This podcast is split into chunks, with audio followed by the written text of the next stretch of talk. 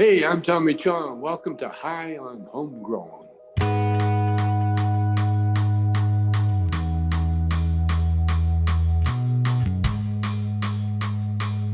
Ten seconds. Ten seconds. Introduce me last. I'm gonna hit this dab. oh, you're already unmuted, bro. Good evening, everybody. And welcome Again, to again. High on Homegrown. Again, every fucking time. Let's not lose our shit straight away. We made it. We're here. we're, we're in a new place. But, you know, I, I think this place feels a little bit more like home, man. It's got a URL on it and shit. You know, High on Homegrown, it just seems the right place to be. I like it. I like it too. So, of course, those guys who are here already know that uh, we're not allowed to stream on Percy's Grow Room for two weeks. So we're here instead. But, you know, if it works out and people enjoy it over here, we might just stick with it. We'll see what happens. We just get high and enjoy the show. You know how it is. Right, so how are we doing, lads? Monkey, you want to say hello, mate? Hey guys, Monkey here from the Southern U.S. You can find me on Instagram, of course, at Percy's, and here on High on Homegrown. Hope everybody's found their way over here and is getting really high. We're gonna have a good show tonight. Yeah, man. So, yeah, I'm Mackie from the UK, by the way. So, sorry, forgot to do that. Uh, Temple Grower, it's down to you. So, Uh. you want to say hello? Yeah. Uh, hey, it's Temple Grower. Um, up in cold ass Canada now, Saskatchewan. I'm in. Uh, well, you can find me obviously here, Percy's or uh, Instagram, Twitter, all that good stuff. Pretty much anywhere that the normal shit's found. So glad to have y'all. What are you saying, ZN? You got a nice big cup of coffee ready to go? I've got my coffee. I've even got some some caramel chunky ice cream, so Ooh. I'm well on the spot. Nice. Um, yeah, so I thought so too. There's not much left. I ate most of it last week. Hasn't it melted? There's only, there's only about two inches in the bottom of the pot, but I'm gonna finish that too tonight. Evening, everybody. Uh, ZN uh, from the UK, somewhere down in the middle uh, ish. Um, as far show. away from the seaside as you can get. As far away from Yeah. the seaside as you can get. Yeah. GB, what you saying, man? Hey, how's it going, everybody? GB here, um, all the way from cold and wet Ireland. Sorry, I'm just on the spliff. Um, you will find me on good, The internet. yeah, the internet. Um, on Percy's Grow Room, you'll find me on Instagram, and you will find me now on Facebook on Percy's Greenbeard. So have a look and follow me. I only opened it up the other day, so it's it's a new page, people. Yeah, Um, man. yeah, no, uh, we're in lockdown here, man. It's Oh yeah, shit. How's that going? Oh, It is a fucking pain in the cock. Let me tell you. What did y'all do to Man. this, man? Mate, it is a Oh. fucking joke. You know, they're fucking they're opening some shops and then closing other shops. It's like pretty much like what's going on in Wales now. Like they're fucking. I I, I had um I was barred from um one of our local um hardware stores. You could say it's like a fucking B and Q or a home Did you have a. Karen moment? Did you freak out? I I I had a fucking mega Karen moment. oh um, no. Tell us. Yeah. Tell us. Oh lads, dare it you? was How dare yeah. It it's was, my freedom. I don't want to wear a mask. No, no, no, no. I was wearing my mask. I quite happily wear my mask. Why have if you got I have to go offensive into a shop. masks? No, no, it's just a plain black mask. You know, I have a big beard, so I use a big beard mask, so it goes fucking halfway down my face, and people look at Oh, me, yeah, what true. the fuck? Yeah, but um, like a shopping bag. that's what it's Like, like, a big tea GG. bag It's looking like thing. Go get the mask. it's like a fucking rubbish bag hanging off my face, man. It's so funny. But I went in looking for lads. You know about the pups the way they keep getting out underneath the hedges.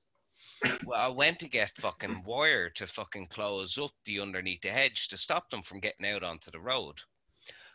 Well, this is not technically essential. Anything that's for a garden is not essential. oh But- god. But uh, you're able to buy Christmas decorations, Halloween decorations, all any tools and any shit that has to be done, but like you're not able to buy anything to do the actual fucking projects that you've Wow. bought all the tools. The for. rules have gone so stupid, man. I Oh that man, in I shops had here in the UK, they're stopping like Sainsbury's selling certain items because they're not Yeah. essential. It's Mate- like you're in the fucking Yeah. shop anyway.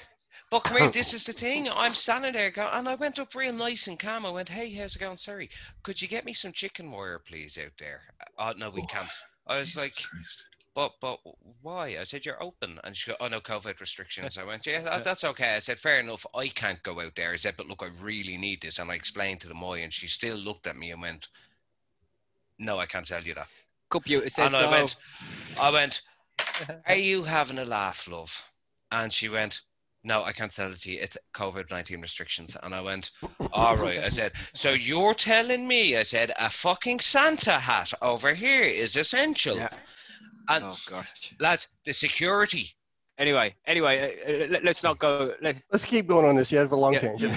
Oh, let, let's sum it up, GB. Come on. Su- son. summing Uh, it up, hold on, hold on. Let I me just had- uh, say to people that uh, I got complained at last week for cutting GB up. Do you see why I have to do it? Do you see why? but this is a good story. This is a good story. I had security come over, and he just was about to put his hand on my shoulder, and I and I Did he have at two meter long arms?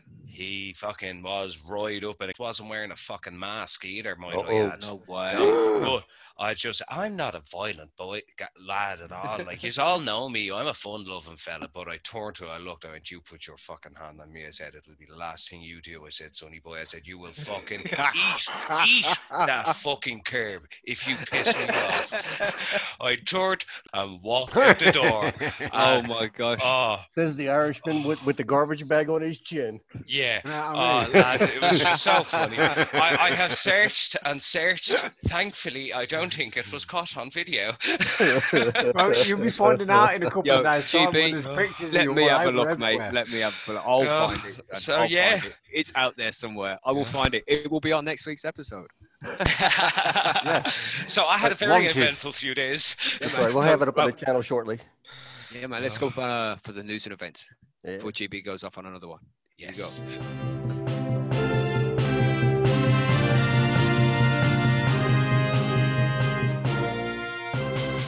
Thanks for joining us, everybody. This is your weekly, weekly news on High on Homegrown.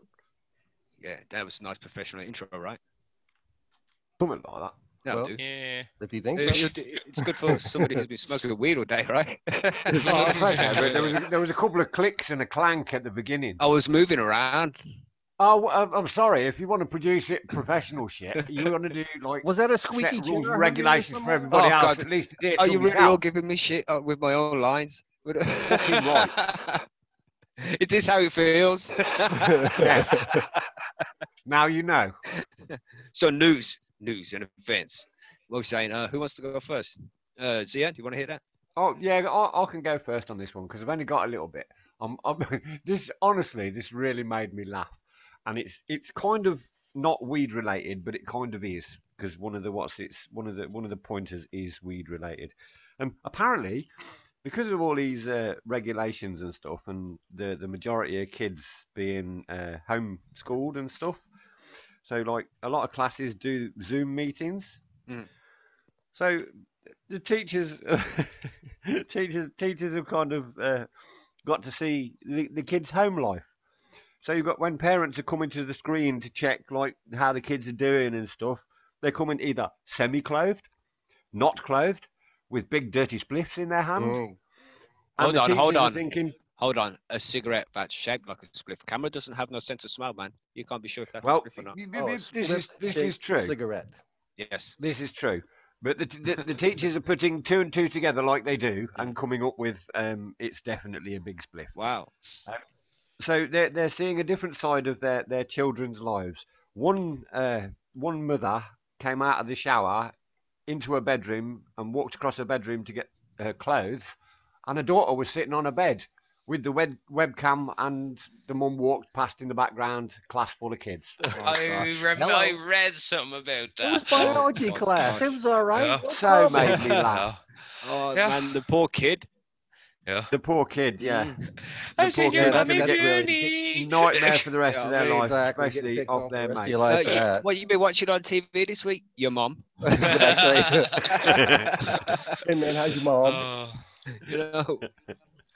It just made me laugh. Yeah, man. I mean, you, uh, you got to be the careful. UK cannabis with restrictions and shit are about the same. Although uh, I think Canacard uh, came out this week, didn't it? Started Uh, this week. no, it starts on the first of November. It's out. Oh, is it the first? All right, okay. I'm a week. I'm a week premature on that one. Then sorry, Carly. We're going to go Um, on at what's happening on the 1st of November at the end of the Yeah, news. cool. Stay tuned, everybody. we got some big news coming. Absolutely. Monkey, you want to go next? Sure, I'll go next. Well, as everybody knows, I've been talking about many things to do with the U.S. election that's coming up. We're only a week, a little bit over a week out, and a pretty big decision for the world is going to be made and what's happening in America. And something happened over here in the news that that's kind of proves a little bit something that that we've been talking about. Uh, President Trump's reelection campaign recently issued a cease and desist order against a Mississippi medical marijuana campaign claiming that unauthorized and misleading representation of the president's position was presented on one of its mailers. Basically, what this basically means is uh, what happened. This Michael Glassner, the COO for, for Donald Trump's president reelection campaign, issued a letter to the campaign saying that uh, they, that President Trump does not support this specific initiative that's on the Mississippi ballot. But the, the, the how can I put it? The complacency that, that Do- uh, Donald Trump wants to put on this is the fact that he's many times on camera said that he supports legalization of medical marijuana. And that's the only quote that these people were putting on their pamphlets and sending out is that, uh, that the president does support legalization of medical marijuana, join the president with, up, with 90% of other Mississippians and uh, legalize medical marijuana for Mississippi. And so Donald Trump says, well, you can't put that on there. And I've been saying it all along that while the president has been saying that he'll legalize mar- medical marijuana, he's he's made it very clear that he didn't want Ah. anything anything to do with it, and he Yeah. just basically proved it by putting the cease and desist order out there to us. No, but anyway, no, I thought this was really interesting in the fact that. Uh, these people only basically said that while to be like President Trump supports medical marijuana, please vote for the initiative. So anyway, uh, it kind of proves my point and we've got basically a week before we have to vote out there. So all these stoners out here who make uh, a point of listening to this in the U.S. and if you can vote, remember this is the position of our sitting president. I'm not going to say any more than that. But next week we might say a little bit more about that. Yes, on the 1st of November. Oh yeah, I think we'll talk. we'll about talk that about later. that shortly. Yeah. But anyway, that's Saying TG, you got some news for us too, right?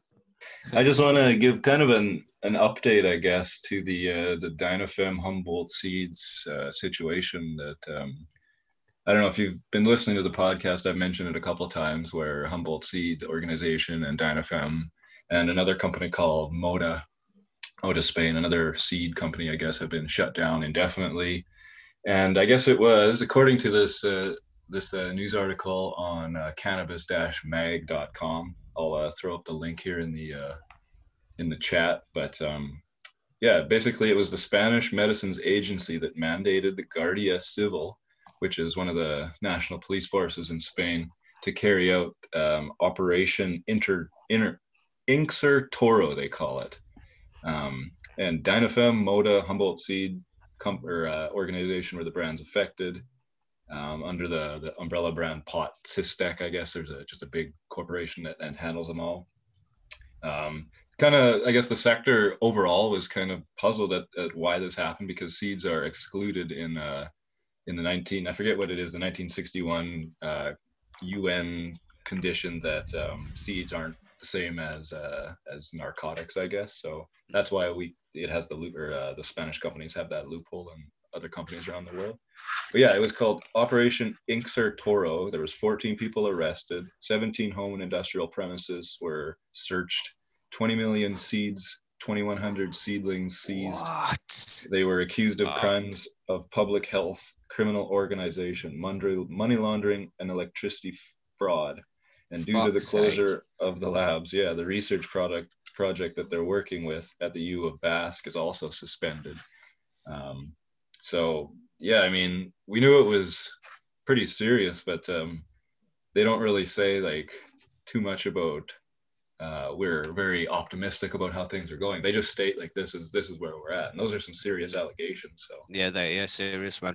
uh, yeah, that sucks, but I don't know, man. I hope Might be uh, the end for those because you know hefty fines will be coming with them yeah, and and, they, and the, prison sentences too. Sure. The article goes on to say like they've been paying their taxes legally over the last 17 years. All right. Um, they're 21 years, I guess they've been in business. They've made over two million dollars in tax tax payments in the one year. The rest of the cannabis community, especially the, their seed banks in Spain, have kind of banded together, and there's a solidarity movement. Yeah, it just them goes to show how careful you have to be because you say there was a electricity fraud or something going on in there, so somebody was Yeah. stealing electricity. It might just been a case of one of their growers was being a dickhead and stealing electricity, and that's fucked up the whole company. You know, Yeah, you they'll never- they'll they'll use anything to fuck you over. You have to be so clean all the time. hmm Yeah, Bad times. it's, uh, Let's see what happens news. next week. man. Uh, Let's see if we get any news next week. GB, what was that? And do you have news? I do have news. I dropped, apart from dropping my fucking vape. Um, hang on. That yes, I have. Dropped your vape. I, I do, but I have other news. It is the European Parliament has voted in favor of increasing the authorized THC level for industrial hemp. Yeah. Now they have increased it. Hold your breath Hold from on. 0.2% to 0.3%. Oh, they're up with the U.S. now.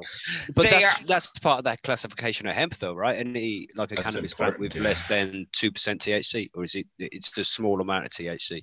I think it's just a small amount of TH- Yeah. THC. They're allowing, they're 103. allowing, it used to be just 0.2%, and it wasn't a level playing field to be in the medicinal range, as far as I know, with the Americans and stuff, isn't it?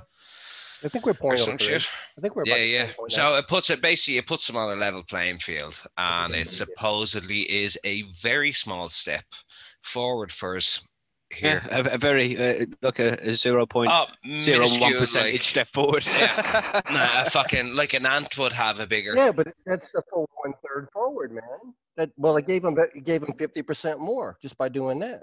I guess p- apparently proportionally THC as THC increases, so does CBD. So that is important, I guess. So that little that one percent or zero point one percent THC might translate into a, a fair amount of, of CBD. Obviously, that's what they're they're growing the hemp for, right? So Right, right. Yeah. So what was going on, GB? What was that? And that was pretty much it. That was my news for um no, that's good for though. here. Yeah, Yeah. man. Very It's nice. progress. That's all we ask for. You know, as long as we keep making progress and we don't go backwards, we'll get there eventually. One step forward. We will. It is a small step, but as I said, it is it is a bit of a step. It's a, it's a good step for us here in Ireland, and Yeah. because it is what the the farmers have been calling for, Mhm. and it means then that it's they're they're, they're really shouting for it to be pushed to be grown here. Once we can grow industrial hemp, um, when we can grow proper medicinal cannabis, and it's it's just it's it's opening the doors to us. It took what California fucking five years or something or six years, wasn't it, Monkey, Mm. to get it completely? I reckon we can do the same here. I forget exactly how long it was. California was a little with a long process. Uh, Colorado went faster when, when they went from medical to rec, rec, but it takes a long. It does take some time. I mean, It does take time. It's going to take us. I reckon we, we should have it. I'd say we'll have definitely have the proper medicinal if the Canna card goes Yeah. well and good. We will definitely have it here within the year. Well, if you Um, get we'll that, just you see how recreational goes then. as long as they can can show, I mean, the advocates can show that there's really no harm to this, it, it will move forward. But you know, it's just getting that stigma erased. It's been everybody's been told how evil this stuff was for so long, and I know we don't For so long. it, but it's just erasing that is just, you can't just. It's not like a blackboard. You can't wipe it clean. Um, right now, news. Next week, we're going to have a special guest who's going to come and join the panel and just chat shit with us for a couple of hours, maybe about the election and definitely about the simulation. Tommy Chong, Tommy, Chong, himself, for will be joining us full next hours. week He live has on returned. High on Homegrown. Tommy Yeah. Chong. Believe it, people. He said he said he had such a good time last time that he'll be more than happy to come and join us again. So that's fucking sweet, right? Man. the man's great. Now I have to have to warn Yeah. if you're uh, if sensitive politically, you may want to be uh be a little sens- desensitized. will the man will speak his mind. Mhm. So gather up your questions, man. Gather up your Grind questions. up your weed or start grinding now because you're gonna need a Yeah, you're fucking gonna need lot, a man. That's right. Fucking We need a lot, man. Cheech and Chong uh, right here, man. I'll be on the We just Chung like all night. Uh, and Yeah, also, the rock, paper, man. scissors tournament has started over on Percy's. So if you got the skills and you think you can win this shit, go and check out the prizes and see if you can uh, get involved. Just simple rock paper scissors tournament. Whoever gets to the top wins. There's eight prizes to give away as well. There's shitloads to give away. Yeah. Check it out over at percysgrowroom.com. Loads of merch. That's funny. Cody is here, but he's on silent, so he didn't probably hear that. That Yeah, uh, he did hear that, you know. Oh well. uh, he'll see it or Yeah. hear it. Or I think he's, he probably feel it. Maybe he'll just feel it in his lungs. You know, so what was that? I need to be on that. I need to try and get in there. sense of silent. He may not disturbance in the listening to force. it right now, so- right, so there we go. That's the news this week. That's just about everything. Anything I guess we can anybody? type it in the chat for Cody, Cody to let him know, but No, no, leave him in suspense. Everybody, don't tell Cody. Don't tell Cody, right? For the rest of the week, he's got to be asking, and we won't tell him. That's right. Savages. Yes. Well, he'll hear it when he listens to, to the recording, but it'll take him at least a Wednesday to get there. Maybe I'll take it out of the recording. Yeah, live, uh, live exclusive. Eh? Sweet. Really. There you go. Right, so uh, there we go, man. Famous stoners. Let's do it. Oh, There you go. You can choke now, GB. There you go. Thank you. What Choking are you saying, on- man? oh, sorry. Uh, I just hit a Fucking dab at the wrong time. I thought you was going to talk about news a bit longer. Yeah, I thought you were to be quite honest, man. That's after burning the fucking throat, man. Oh. Anywho, um, famous stoner this week is one of the founding fathers. It is George Washington.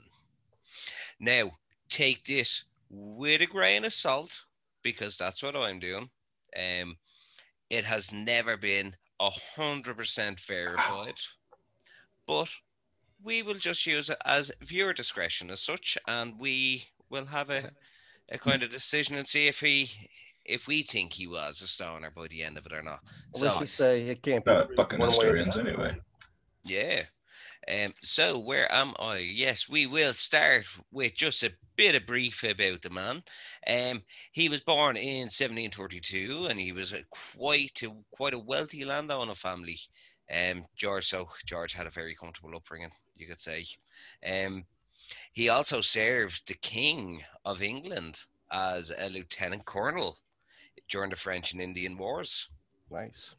Yeah, which I didn't know.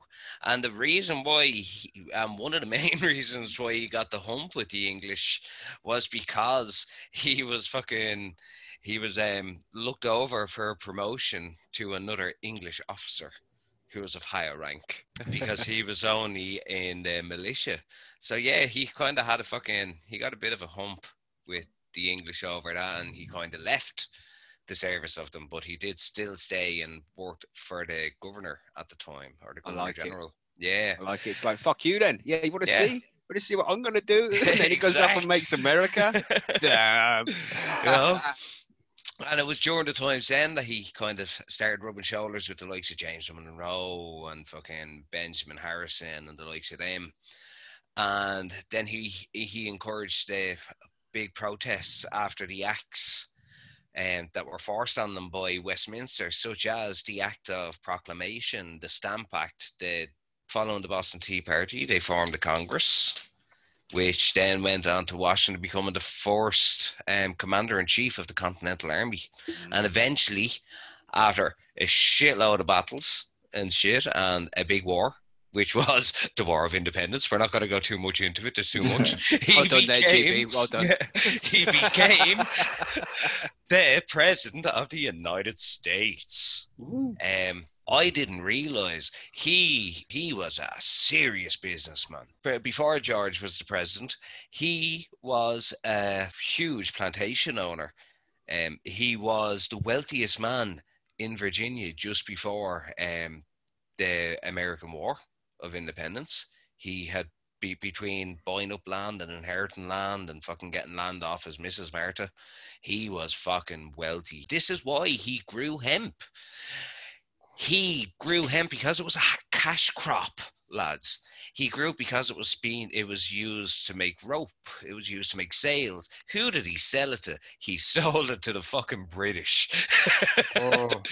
he sold it to the British Navy. Yeah, That's and he'd done it for Grew hemp and sold the hemp back to them. and sold it back to them. And even after the war, he still continued to sell hemp to the British because it was so fucking required. It was like when they when they talk about an essential, Yeah. it was essential. Yeah. Sail making You know, stuff, wasn't it? yeah, yeah. It was for sales. It was for rope. It was for fucking everything. For just on the sea. Yeah. It is like it's so much more durable than fucking what was cotton and stuff that they would have made it of. At the time, yeah. Yeah, you know, or fucking twine, Jute. that type stuff. You know, jute, Coke whatever. was resin, right? But yeah, yeah. So um, he was a shrewd businessman, as I said. Um, he has he has been known to use um cannabis for treating his teeth. He suffered badly with his teeth, although he did brush his teeth daily with tooth to, with tooth powder and stuff. He had like not a tooth left in his head by the time he was twenty seven. Um, so yeah, so we can take it or leave it that he may have been a stoner, he may not have. He had the the the the, the, the, the, female plants grown separately, which I nobody think he else was. really done back but by then. the sound I of that, yeah, think- yeah. If Yeah. If you're taking the seeds out of the plant, then you're Yeah. smoking it. Yeah, Well, I we know personally think it is. So, so to finish it off, do you reckon George was sitting on the side of the, on the fucking balcony, shouting into Martha, "Hey Martha, get me my pap, my back's hurting," while he's sitting watching out over the lawns? I personally think George Definitely. I. Washington was a stoner. He was a rebel. He was a president. He was a cultivator. All right then. Right, You saying on the panel. I'm going to say yes. GB. I think he was, yeah, without a CM? doubt. I'm going to say yes, definitely. TG. Because I would have done in his, Uh, his situation. What are you saying? Is George Washington a stoner? No, I don't know No? because I've I've read a lot of shit on the internet about that those presidential theories, and a lot of it just comes back to myth. And I I don't know. I'd like to see some. I don't know. Monkey, man. what do you think, man? No. Well, I actually thought this was just for fun, and that, that the stage is making it serious. But yeah, I was going to say, what the hell? Yeah, he's a stoner. Why not? You're outvoted, TG. George Washington's a stoner. Yeah. You heard it here I first, really don't know. everybody.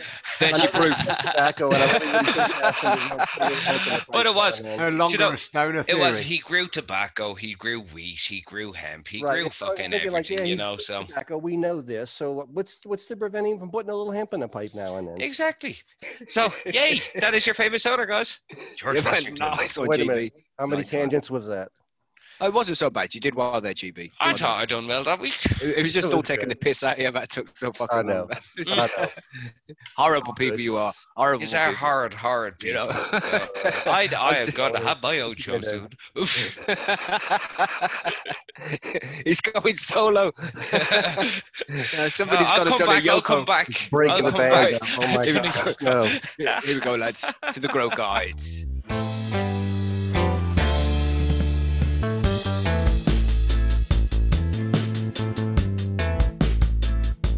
So uh, this sort of ties in with our interview we had with, well, I say interview, but you know how our interviews go. They're more like stoner conversations. But this is to go with the stoner conversation we had with uh, Swami later on. He grows like real organic and he's, he's so strict with it. There's like a Oh. spiritual connection between him and the plant. Everything's So closed loop with him, man. He don't want anything Yeah. on or off the property. Everything is closed loop. If he can source it there, that's what he does. Yeah, so I thought we'd try and discuss the importance of uh, just growing sustainably or trying to reduce your carbon footprint as much as possible to just try and reduce any environmental damage that we might be doing as growers, which we might be unaware of, you know? I'm a salt-based grower. I use salt-based nutrients in coco. So the shit I use isn't very environmentally friendly. It's going to have an effect when it hits the water treatment plant and gets into uh, local water and things like that. Helps algae grow better. They grow I'll lots of uh, co- coconuts in Britain, do they? Exactly. Yeah, that's another point. You know how far how how do they get that coco here? It's got to come on ships, They don't grow then coconuts. in Britain? Yeah. I don't know. Mate, nothing grows in this Not even South. Bro, fucking even South Britain? coconuts. you on fucking drugs. But you- and that's it. Well, absolutely. Yeah, I'm- I'm here, aren't I? Dandelions and thistles grow well, Everything, and man. nettles. Yeah. Yeah, when we start looking at carbon footprint, we do have to actually look at the source of everything we put in, and and coco is one of those things. Yeah, even down in the South U.S., we don't have coconut trees here. It has to be shipped in from the tropics. And not only that, but even if you guys did, I bet you Floridian or you know wherever it is coming from, uh, down in the the tropics in the United States down there, um, there's there's palm trees in Florida, I think, right? There must be. Uh, There are some, but you know, to, to get to the palm plantation, you, you have to get into the Caribbean and where they have you know, Yeah, right. places. And that's the thing. It's the same reason we buy, uh, you know, all our stuff from other countries because while we do grow it here, it's cheaper somewhere else. So even though you know, Mm. it's all about economics and stuff like that at this Sometimes, point. yes. Um, But is yeah, I mean, economics always a better thing to do for the planet? And that's that's kind of what we're talking about. That sometimes. that's that's right and organic you know we a lot of people get hung up on on making sure that their stuff is organic in this in the sense that it's coming like it's coming from a like a living source rather than a mind source or something i mean just to break it down ultra ultra basically but when you really should or how you really should break it down is is yes that's that part of it is important you know don't be like um like getting it from a source where it has to be processed and processed, even if it is local. But the the boat issue, you know, like bat guano. A lot of people love using bat guano. I always go on about bat guano because bat guano is mined. Like I've been to the caves where they Right. mine the bat guano in the Philippines, and it's it's horrible. I don't care how organic it is. Um, it only comes from like caves in in uh, South America, like the seabird guano, as well as in in Southeast Asia. So Mm. if you're buying that stuff in anywhere in the northern hemisphere, it's on a boat. So there's a big, Yeah. huge It's diesel boat. burnt its weight in fuel to get here. Yeah. More than not that. only that, Yeah. but it's ruining the fucking habitat of all these birds and shit. And not only that, the people mining this shit are They're like, sick. I don't know if you guys have ever smelled bat shit or seabird shit in Yeah. en I've been in it's fucking yes, rank, man. Oh yeah. it's- Yeah, it's it's terrible, right? No, but you're exactly right about that. And that's that's a perfect example about an organic input that's probably not great for the planet. Yeah. And, and So, that's, like- those are the kind of things we need to watch out for if we're going to be sustainable. And this is And it, and it's so it's so easy to overlook that shit, you know, like uh, getting salt-based nutrients and it's coming in the bottle, which is already full of water. And how far has that been shipped? You know, and that's salt-based nutrients. When you're buying the organic products, like buying living soil, for example, it might be made in a certain location, but you've had it shipped here. So you know how how much impact are you having on on the environment like that? That's right. It's a- I Crazy mean, shit. It's stuff that I didn't even think about until we spoke with Swami. Like, oh Right. fuck yeah. it's And, little and bit stuff more- like something else it brings up was uh, a, a massive one was the um the fact that when you're taking that back one or you're taking it out of the local ecosystem. So what what other knock-on effects does that have in that local area when there isn't as much bat shit around when they need it for the local ecosystem? That's a But then you look at the other si- side of the coin is in places where the bat guano and stuff does be harvested, employment does be quite low in those areas. So if we stop buying the bat guano, well, we're going to be putting a lot of people into poverty because that is what they do. It's what their parents have done. It's what they're. It's what Mm. they've done for generations. So you, you're destroying whole environments Yeah. while they're destroying ecosystems. So it's a really fucking hard point to balance. Sure. There It is is. it, that is kind of a um, a privileged point of view that we do have. Yeah, to say just to not mind because like I agree there are some local economic inputs, but we need to probably do it in a more sustainable way. Um, just as as people the the main consumers of it over here in like just North America, for example,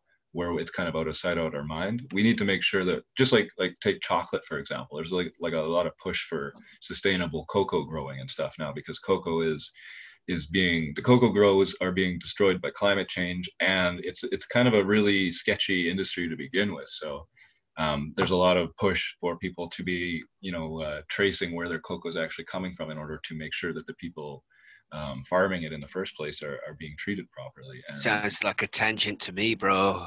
Well, I mean, you could say the same for uh, for your ingredients for your uh, your soil, right? Whether it's bone meal or blood meal or what have you, you know, Mm. blood meal and bone meal, for example, those con- or those come from uh, at least the cheaper versions come from the the um, factory farming industry, right? So Yes. kind of by buying that, I mean, yes, you are using a byproduct of that, so it's better that you use it than going to the landfill, but at the same time, you kind of are supporting that too. So I always stress local, buy local, find like See, make but it yourself if you can. This is the then- thing, right? This is what I have because I would love to do living soil and I want to make that fucking step because you know it's sustainable and I haven't Yeah, tried it before. The bud's gonna be so much better. I just know it.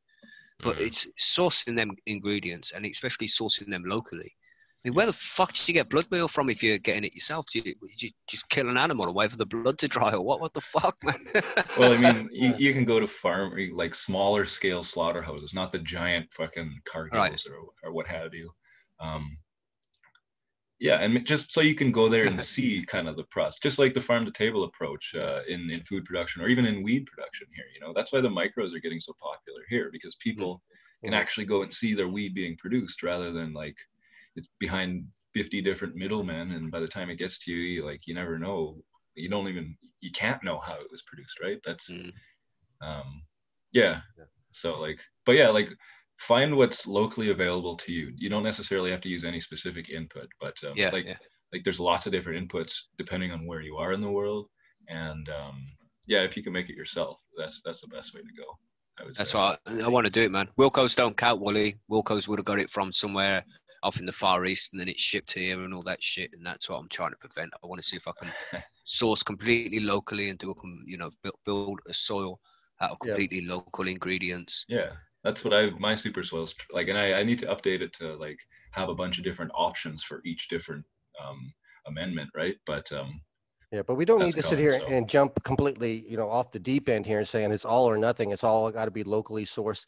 We, you know, we can Oh encourage no, this is just what I, our- this is what I want to do. oh you yeah, know. but Yeah. I, say we I mean, I'm just encourage talking on the extreme end. yeah, you know, in- the including myself to make you know shade steps. You know, maybe I can get a little bit smarter with, with what I'm doing and, and reduce Of my course. footprint until I first, until ultimately, yes, getting to that zero carbon footprint, zero, uh, you know, complete closed loop system. Yeah. But you know, So- Well, what I, what I, uh, there's nothing that I can do about trying to lower the carbon footprint of all of the products that are already shipped into the country. Um, Yeah. I find the best thing to do is to, to try to be green as such is to shop locally. Go into a fucking go into your local grow shop. Don't just buy off the likes of Amazon and shit. Mm. I know I know it's the same kind of processes go through for delivering everything, but with the likes of Amazon, it actually goes through probably about five or six more hands typically than it does when it go when you're buying from a supplier at home. Um, Yeah. The other thing that I try to do, sorry, um, for taking over a bit, as That's- you always say, um, it's a tangent, man. It's your grow your grow is always going to cost you so much money in electricity which is in turn damaging the environment. So your best thing for me is if you can't do anything about the products that you have to buy. So like if you can't go down the organic route if it's not possible for you try to lower your electricity usage Yeah. go yeah. led huge point, Um, yeah, very good point. insulation. These are a lot of things that might cost a bit of money, and then a lot of stuff will cost you very little money. Yeah. Yeah. You know what? If you, 'Cause, you wanna know- do something that actually is true, maximizing your yield is energy efficient. Oh That's yeah, true too, So yeah. by all means, try and max out your yield, get the most you possibly can for every every kilowatt you burn.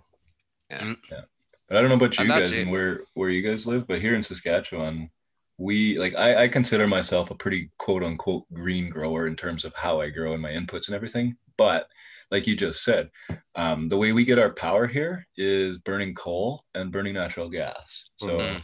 no matter how awesome my LEDs are to power them, I'm still shitting out a bunch of like carbon dioxide, nitrate, sulfur dioxide, you know, all that garbage Mhm. because I have no choice unless I put in some, you know, solar panels and stuff, which is kind Still of a long-term plan. But I mean, it's still, yeah, it's it's that's a lot of work, and um, not everybody has the ability, the room, the options, and that shit's still really expensive. So I mean, I, I speak from a soapbox, and that's what kind of like I'm just saying all that stuff about buying locally and doing all that stuff. That's like do as much as you can. Like that's that's Yeah. really what I meant. Mm, Um, That's all you can do. Just do as much. yeah. as- even a little fucking change is something different. You know. but just be aware of everything. You don't have to like fucking go green 100%, but just No. understand, right? And be Well, it aware. is even even down to the the things of how you get rid of your waste, of your Mhm. runoff, and everything. I never done anything until Spartan um, informed us the last time that it was actually really bad for going down into the table. So now Yeah. I dilute all of mine down like fucking three parts water into one part runoff, and then I fuck it over the fence into the water into the hedges. Up No. here. Three times less So likely to that do is as much still- damage as it did before. You know what I mean? And just Exactly. just wasting twice as much water. Go on, GB. but it's like you said, it's it's watering the plants as well in the process. Yeah, but that's it. You know, the, the plants are getting something out of it, and they'll use it up instead of it going into the, the exactly system because it's going to be diluted down. So Don't I, throw that it is down the sewer green system. in my Yeah, eyes. Treated. you know. But electricity usage is a good point, and that insulation as well. You know, Mm. using insulation to try and so It's you don't have I've to use man. heaters and coolers and things like that. If you can insulate, Mm. that's a good idea. Absolutely. I have taken my grow from like fucking three and a half thousand watts an hour to down, and it runs less than fucking seven hundred and eighty nine point sorry point seven hundred and eighty nine kilowatts an hour. Yep, that's just by insulation by fucking changing my lights by adding different type of heat opposed to the other source that I was using. Drop my fucking thing down drastically. My ESB bill is fucking you wouldn't even recognize it now. Excellent. Yeah, it's it's and I personally feel I'm doing my bit now for it. I Yeah, turn lights better. off and everything now. So And uh, also in the UK now, you can uh, you can find energy suppliers who only use renewable energy from wind farms and, and things right. like that. That's so like you know that. yeah. they are more expensive, uh, so you, you do pay more for it. But if you want to go that far, you know, to make sure that you're only using uh, renewable energy, then you can go with one of their providers too. Mhm. You know, it depends how far you want to take it personally. You know, nobody's going to tell you you have to do it this way, you have to do No, it that no, way. It's whatever what it's whatever you can do best. You know, just do your thing and just try and reduce it, the impact as you go along. And I've said it many times before, and I'll say it again. One of my closed loop steps is rainwater. I take no no water out of the system. It comes straight from the sky, and that's what I use. And so, Mm. it's a minimal impact on my environment. Yeah, do what you can, man. And like Yeah. everybody's grow environment is going to be different. So what works for me is pre- maybe not work for you. And Correct. like, yeah, like I live in an agricultural hub, right? So it's pretty easy for me to find manures and, and things like this that are locally produced. But somewhere on like some island in the middle of, you know, the, I don't know what sea England's in, damn it. Three different ones. North Sea. The Atlantic. Atlantic. Oh yeah. Well, I thought there, yeah, North Sea, whatever. The England, you know, there's there's places in the world that aren't as easy to get stuff. So do what you can, and uh, but be aware of, of where you know your stuff does come from, and and if there is a, a way to to do it better, and if it's in your ability too, you know, because this Yeah, that's it, man. We're, we're not here to expensive, right? preach and tell you Yeah. you're killing the planet Earth. You know, No. that's not what we, we- we just bring it to your attention because there's loads of things that we that I wasn't thinking of anyway that, that I could be doing to reduce my carbon footprint, but I was completely ignoring. yeah. and uh, just bringing it to your attention can make a difference. You know, just like getting an LED light instead of running the HPS, or you know, going organic instead of using salt base, and locally sourcing your ingredients, going to the shop to get the shit instead of having it shipped in from another country. Well- Well, all, just these little things can make a difference. if we if we look at the other side of the coin as well, it would be fucking better for the environment if we were able to grow naturally, if we were able to grow outdoors without having the fucking fear of the old bill coming on us. It would be mm-hmm. better if we were able to dispose of our fucking trim if we had to dispose of it, and to get rid of like even down to your canna, in, even your bags, your cocoa bags and things, and your bottles and all your nutrients you have to either well i don't know about other people but you have to either burn them or fucking hide them in a, some way in in your garbage so that like the garbage man doesn't see it and I take all I take all my shit to the tip. As far as I'm Yeah. concerned, right? The only thing that is actually illegal is the cannabis plant thing. So if you can put that in your composter, so that gets rid of all that shit, your your leaf and your stems. Put that in the composter, and that'll break down. Mhm. Yeah, I and then don't all the other stuff can go to the tip. And you know, I dare them to ask me a question. You're like, what? Mhm. It's fucking plant food. What? You know, what is cocoa. We grow plants in it. What? What plants? Mind your business. What fucking plants? Hmm. You know, I don't that answer is one of questions. the- I love sorry. that line. Our garbage men are not that nosy around here. They just throw it in the truck and go. So oh yeah What's that? Sorry, mate. I don't here. answer questions. What do you mean you don't answer Mm. questions, mate? I don't answer questions. Yeah. That's it. but still you see that's if you that's if you take the time i don't have time to go to the dump you know Uh, that's I- it. There's, it's closer for me.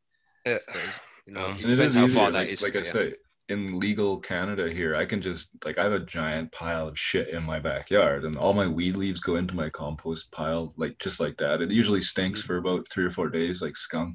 out there because it's Mhm. like you know I don't give a fuck because I don't have to, but not everybody can do that too, right? And so that's a really you know important point to consider. Like, don't uh, put yourself at risk or something just because Yep. you're like I feel fucking bad because And that's it. Just do what you can do. Just yeah, do what you can do. Even the littlest thing can make a difference. yeah, worm boxes, yeah, that's great. hmm Um, anything, One goes in my council Yeah. recycling bins because what that's what I pay the fucking council for.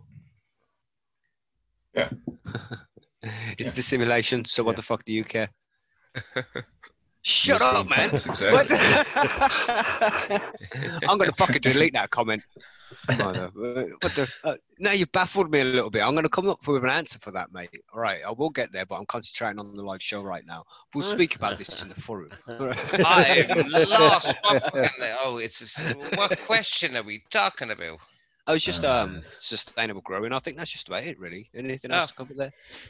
No, I think that's kind of everything when it comes to sustainable. I am interested in this um the SIP containers. I think it is a way I'm going to go down the route of doing it. Um it looks it looks so much easier to fucking have to deal with. just a Maybe we point though i mean it's like a uh every action there's an equal and opposite reaction right like newton's uh Mm. was it first law or second law fucking can't remember but Uh, Yeah, I it's mean- one of his laws. whatever which whatever you do understand that it does come from somewhere and it has you know impact in that that environment so uh try and find the least uh, least in, in impactful possible i would say Yeah. But don't be such a hippie. Yeah. Right. No. Wait a minute. Well, you see, that's why I don't compost. I don't. It's just too much fucking effort. Let's Uh, just plus put we- stuff in a It's really bin. not and that much effort, man. Well, it's not. You see, Make a because pile like, and just turn it every now and then. you don't you don't put meat into compost. True. Don't worry about No. it. Feed that to the dog. you dog. can use bokashi man Yeah, but like Yeah, I, we. I don't eat fucking. We don't have I know- I know vegetables and shit. Yeah, I what That's you're guess it. yours Oh, would just right, be a yeah. meat compost. GB only Oh, eats man. meat, and that's right. You can't Yeah. make compost out Just of meat. meat. I'm just gonna plant this seed in this dead cow. Exactly. But it is meat Yeah. compost. oh, hell, Betsy. We sit there with all these guys, and you sit there and chat, and we talk. They're all sitting there talking about sustainability. Kind of makes you feel like, oh my gosh, I better do something. Yeah, yeah, yeah. That's it. It's the last two interviews Sitting we've there had this waffling week. a load of shit when you don't do it It's- yourself. What he's like. Yeah. Really? Yeah, Oh, I. I only drink I- from 100% Yeah, recycled true, but it's. Coke you drink. I, I recycle my. It is Coke, everything I can. like I drink straight from the tap, so I don't use any pot. container. Uh, I'm environmentally friendly. Yeah, because we can in the UK. I know we can in But Ireland anyway, too, but anyway, we should do not a nice. strain of the week before we go on to another tangent. Here we go.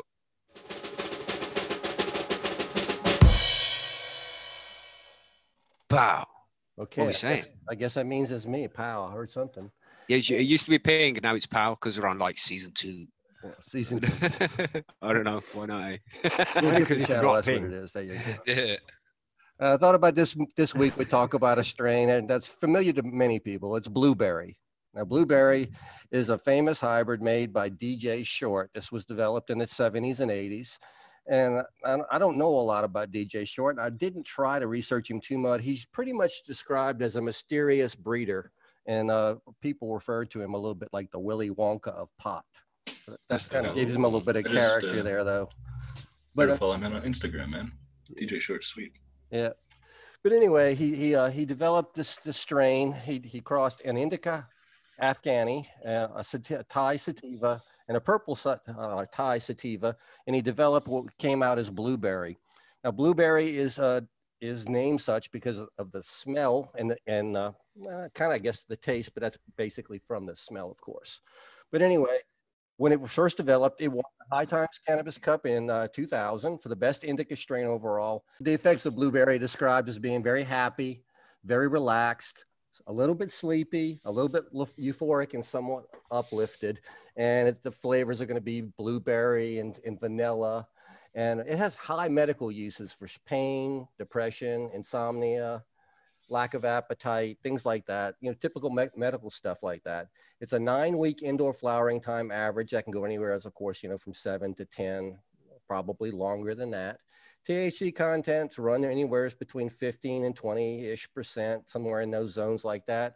Uh, CBD is reported anywhere as from 0.2 to 2. So I guess it depends upon what cultivar you got. And that's where the other part of this gets. If you want to grow real blueberry, I'm talking about the original DJ Short F5, which is, I mean, that's unheard of. Any seed that's been carried out to F5, that's, that's a line that's been worked. It's hard to find it, but it is still available out there. You can actually grow the original DJ Short F5 blueberry. But the mm-hmm. seeds are also available from almost every other breeder out there It's got some form of blueberry out there. I mean, it's it's available in autos, it's available all over the place. I have tried blueberry. I've I've never grown it. And the stuff that I've smoked really never did it for me. You know how some sometimes you get a strain and everybody's talking how great it is, and you know you're, you're the only guy in the room that's not stoned. Now that was me. So I mean, I, surely I, I, I'm I'm the only one. Come on, guys, tell me this is a good strain. Yeah, blueberry. Well, it's blueberry. Yeah, I love blueberry, but more for the flavor than anything. I don't. I smoke so much fucking weed. I'm sure a lot of you are the same, and you just don't get stoned anyway. It's just you know, Mm. I Yeah. smoke more for the flavor than anything. A blueberry, fuck. mm, mm, mm. I find that when I smoked it, though, I mean, I got a little bit stoned. It was more of an uplift and a little, eh, but I didn't get that, you know, that slammed in the head, like bam, it's I'm stoned now kind of feeling I, I, that I was used to getting. So maybe I've never had DJ Short's version, but I'm a huge, huge fan of um, of some of the crosses that come out of blueberry. Like I grow uh, blue dynamite pretty Yeah. regularly, blue moonshine. Blue Although blue dynamite, I'm not too sure is a blueberry. It has blueberry in there, but not directly. But blue moonshine. yeah, The Dutch Passion worked with DJ Short a while back in the, Yes. the 90s, I think it was. They created um, the Blue family, right? There was Blueberry Flo, Blue Moonshine, and Blue Velvet. Mhm. Um, and that those those three, Flo, Blue Velvet, and Blue Moonshine, are some of my favorite smokes of all time. But I've only I have some Blue Moonshine seeds, but I don't really know if they're true Blue Moonshine. But uh, True. yeah, the the crosses are what I really, really, really like from Blueberry.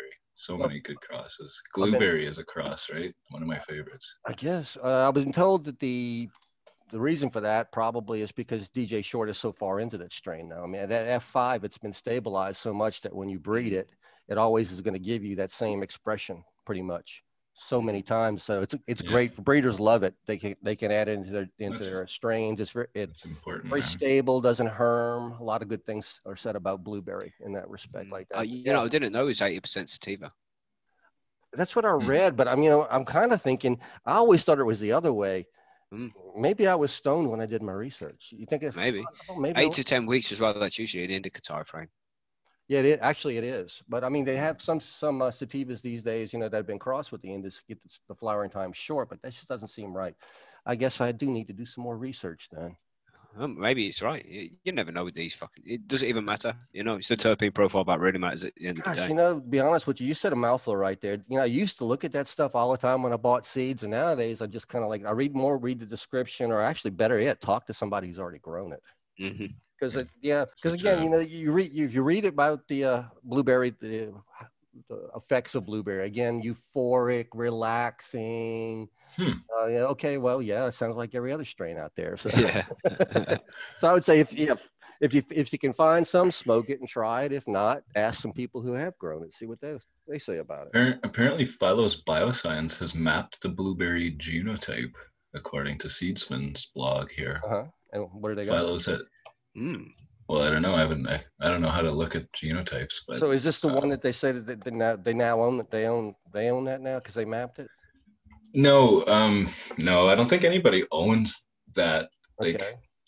I think there's a really good panel everybody should watch that has DJ Short on it from Hempfest in 2018. Yeah. Um, I'll, I think there, I'll put a link up in the forums in the video section, but um, DJ Short talks about his blueberry and and how it he just he doesn't necessarily want it to be patented. He just wants people that use it to know where it comes from, essentially. But in the same sense as open source software is used, Mhm. um, Mm. people know who designed it, but then they mess with it themselves and make it their own kind of thing. In the Yeah. same sense as kind of how he thinks of his blueberry and other strains, more of like of uh, tools that sh- like shouldn't be patented because I mean, yeah, when you get to, down to the genotypes and stuff, I guess that that nails it down that that specific line is this specific thing. Yeah. But um, yeah, I don't know. I, I'm kind of out of my league when I get into the, the the ins and outs of the genes and the expressions of different phenotypes and all that shit. So it's definitely worth a read. I'll, I'll put some videos and stuff in the in the forums, so you have to come by and see those. but But anyway, I would recommend giving blueberry a shot. Like I said, it's available from uh, tons and tons of different breeders, all kind of seed banks. Eh, Our uh, Royal Queen seeds, oh my gosh, Sensible's got a version, Seedsman's got a version, everybody's got a version of blueberry. And it's available in auto and photo out there. So, you know, it's no reason not to give it a shot. It's supposed to be a very forgiving strain to grow. I've never personally grown it myself, but they say it's a very high yielding, very forgiving strain. So, And it tastes very nice. I, I have to try it. I've never tried. so, it really does taste like blueberries. It, re- like it really mm, does. Yeah, I mean, gotta it's go for with the smell. cheese one day. You know, Mackey's got. We're gonna have to hit Amsterdam or something one day, so we can all just go around and we'll, we'll write a list of all the fucking strains we've done for strain of the week, and we'll go over there together. We'll try them. Hooked. sit down there and Yes. do comparison, right? Yes. Yes. when You know. this fucking COVID is gone. Yeah, Yeah. live, high on homegrown. We test Make sure all the we have, uh, you know, transportation and chauffeur-driven limos because we're not walking out of it. Ah, yeah. And then we could even take a trip that's- down to Chauffeur driven bicycles, man. You know. Oh, see, no, no, no, no. no see, in, in Rotterdam. That's that's man. you do you do not bicycle in Amsterdam. These people are fucking weapons on them, man. You step a you step place. out. The last time I was there, man, I was mashed. I stepped out the door of the fucking coffee shop. You know, when you're in that zone and you're like, yeah, I'm stoned, man, and you're fucking really enjoying it. You walk out the door, bang! Some fucking chick on this bike that came from like fucking 1910 and has a You know, handlebars on. why were all the bikes really shit as well? Yeah, the bikes were all really shit. You know, They know, keep recycling them out the canal Oh every few years. man, I this I was on my fucking one minute I was there loving life, going, yeah, this is deadly. And fucking next Ding, second. I, I didn't even get a He's ding flat on the ground, run over with tire marks. Yeah, I didn't even get a ding ding. I just got bang, and I'm on the fucking ground, and the husband is across the road in stitches, fucking laughing. She hit him at as me. well. He went no. No, This cunt, this cunt. Tell me you have it on on film. Come on, tell me, tell me. Man, GB, you should just be on GoPro all the time. And it- Exactly. Body cam. I mean, cripple like you know, I suffer really bad with me back in there. Dry pan, I was on the ground. I didn't know what was happening. I oh man, got- now you're making me feel bad for Oh, laughing, you bastard. I went in and Laugh horse, louder. You won't horse, horse fucking painkillers into me and a shitload of weed, and I was a one the next day. So no more tangents. Yes, stop. sorry. GB, stop, stop. Interview time here I'm pressing it. Tangent Master. Ah.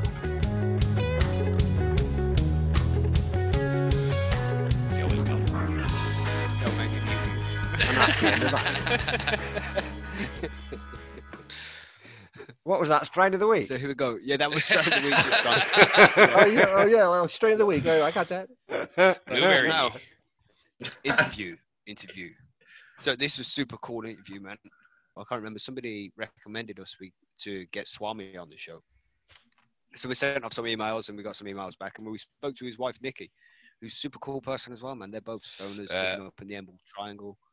Yeah, man. They, they grow organic weed, just like original hippies. They are cool. Decade and a Original half at the Emerald. Cup judging that shit. Holy Mm. Fuck. no idea who these people were. That was it was really a cool interview though. Yeah. if, no, you- if you don't know Swami's who they deadly. are, you know, you check them out No. on Swami Selects their YouTube channel. Yeah. It- it- You will by super the end of the interview, you'll know who he is. He's he's cool. Yeah. And he's, what you say, 77, I think? Yeah, he's an old dude. know. A fucking beard S- like Smoking a Gandalf. big fat ass Swami joints, 3.5 wrapped into his skin. He's done the thing, right? He went to Yeah. India and Nepal and stuff back in the 70s. and, He's been there, man. like he's one of those. Yeah. He's like He's been everywhere. fucking yeah. He's legit He's and he's fucking awesome. He was. Jeez. he is a Ever see the proper stoner. blessed water? You said the Yeah. prayer for us as well as he's leaving. You know, He did leaving, really. He blessed. Yeah. us. Yeah. Super cool, man. I like this. it's guy. very enlightening to talk to, and, and Mm. very you know you know he's he means what he says Mm. too. He's not just like some like not that there's posers and stuff, but he's like he really honestly loves this plant. Th- that and- he he has a you know, like, spiritual connection with the plant. Yeah, man. you know, you it's really Showed it's, it really it's did. crazy to like i remember i told my girlfriend after i was done that interview i'm like man i feel i feel just energized you know like i don't know what it was but it was there's something about him that was very cool I smoked a spliff the way he does, and it does. It makes you look at it kind of differently. The way he describes it, it's just Yeah. it's savage, savage. Yeah. Have a good listen, guys. reviewers should take some, Yeah, some man. lessons. Yeah. So here we go. This is with Swami Chaitanya. Uh, You will enjoy it, and we'll see you after the interview. Ca- Catch you in a bit.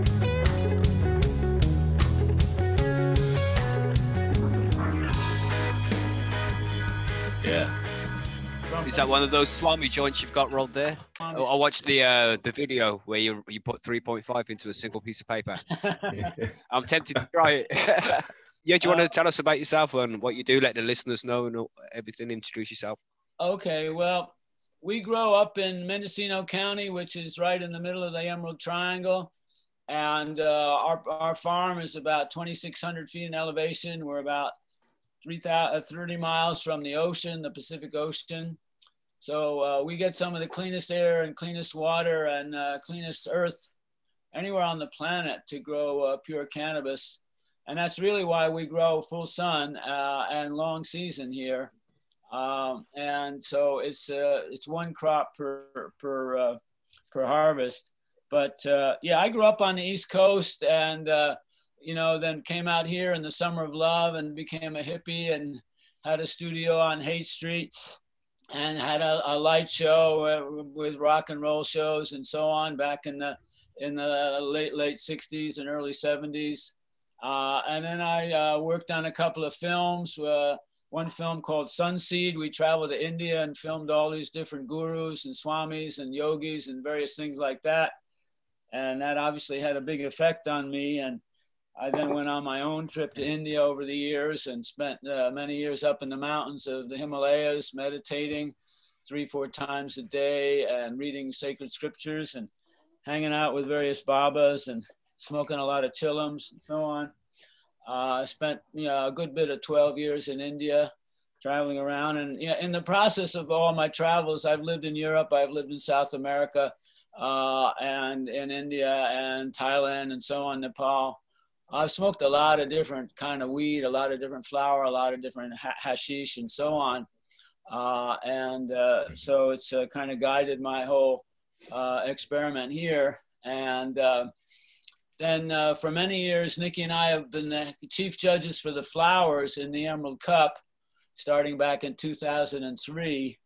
So in the process of, of judging for the Emerald Cup, we've sampled probably a couple thousand different uh, cultivars over the years, uh, and uh, had the privilege of, uh, you know, selecting the winners uh, and uh, also presenting them at the cup. So that's been quite an adventure. One of the things I'm working on now, which is I- ultimately I feel also has worldwide significance, is we've got a project here. We've been working and working with the state government to create uh, regulations for appellations. You know, like for French wine, they have appellation for Bordeaux and Burgundy and Champagne and stuff like that. And we've created a system for appellations uh, for cannabis uh, starting out here in Mendocino County and then uh, going into Humboldt. And now we've got uh, what we call the legacy growing regions of California.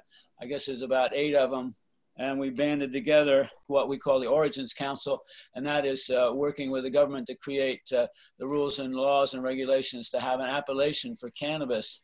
And the whole point of that is to is to put, take care of the small farmer, the legacy farmer, and particularly up here, the people who grow in the ground uh, in full sun uh, and don't have any uh, you know shelter or anything like that. So it's kind of le- keeping the uh, the most ancient way of growing cannabis alive, and we feel that it actually produces first of all the purest. But in many ways, even though it might not be the strongest in the THC levels, it's the best cannabis because it has the greatest profile of terpenes and flavonoids and all these other 500 compounds that cannabis can produce. So uh, we feel that uh, growing in the full sun for the long season is really the way to produce the best full spectrum cannabis uh, that smokes the smoothest and gives you the, the most uh, health benefits throughout the whole spectrum of all the different cannabinoids and terpenes and so on. Yeah, and it's the, it's the most natural process, the way nature intended. Right. The other part is that we're they're part of a movement up here in in uh, Northern California and up in Oregon, Canada, Washington, uh, of growing uh, with regenerative agriculture methods, and those are methods that uh, been pioneered by various other people in uh, before us, but the, the, the really craft cannabis movement has embraced it totally. So the concept is to source as much of your nutrient material for your cannabis either from your own ranch, own farm, or hyper locally. And uh, so, for example, our neighbor up the hill, about you know half a mile away, has a pack of alpacas, and so we get his alpaca manure for our plants. Cool. And uh, we use wood chips and leaves and That's the way all sorts of other things. And uh, we take the cannabis Take stalks and wood chip those and put them back in. So the idea is to have closed loops that, uh, you know, for example, we have a wood burning stove. So we take the ashes and charcoal and that goes back into the garden. We have a compost pile and that, you know, gets, you know, the cannabis leaf and also all our vegetable scraps and so on. And that likewise goes into the cannabis garden. And so we're trying to avoid as much as possible those uh, powdered nutrients. We've always used organic uh, or you know, natural minerals, uh, but we're going beyond that into the regenerative method. And we feel that that again is uh, back to the oldest way of, our, of growing. And it's also uh, cutting edge in the modern world as well. And uh, so it's about preserving the soil and making the soil actually more fertile as you use it.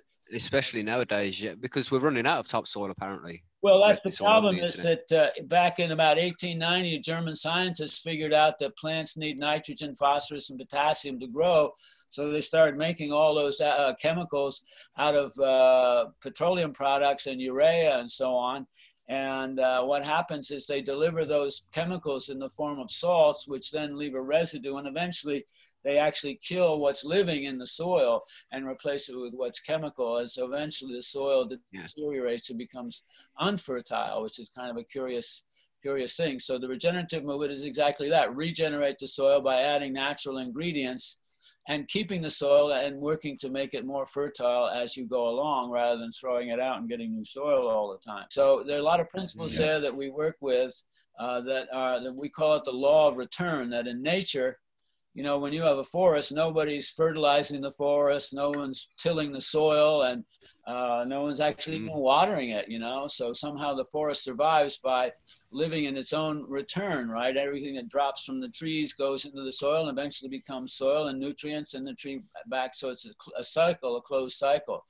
That's the ultimate closed loop. We're trying to duplicate that as much as we can uh, with cannabis. And so it's actually ends up being a lot cheaper. You don't have a lot of, you know, bottled nutrients off the shelf to take.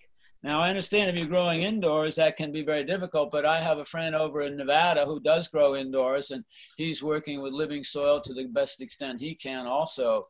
So even for indoor people, it's something that you can aspire to, to work with living soil and, and reduce your chemical input. Uh, Temple grower here is uh, he grows in living soil indoors. Yeah, well, that's, Yep. that's No, I agree with hundred of hundred and ten percent of everything you said. I have a closed loop where I all my my trim here, as you can see, is going to go into the compost bin, which will then turn into compost, which will then put back into my soil, soil. which I Yeah, compost yeah. as well. So it's yeah, it's it's very important to try and, and source locally because like organic, people like to throw that word around, but you know, bat guano from Indonesia is technically organic, but it has to travel three thousand miles to get Oh, here. yeah. It's mined in a yeah, sometimes inhumane kind of way. So there's lots of other right, right. why. There's, there's the carbon you know. footprint of getting the materials, but also uh, Right. harvesting bat guano or even seabird guano disturbs the habitat of the animals that make it, uh, both in the mating season and, Absolutely. and in, in the sleeping, the dormant, the hibernating season.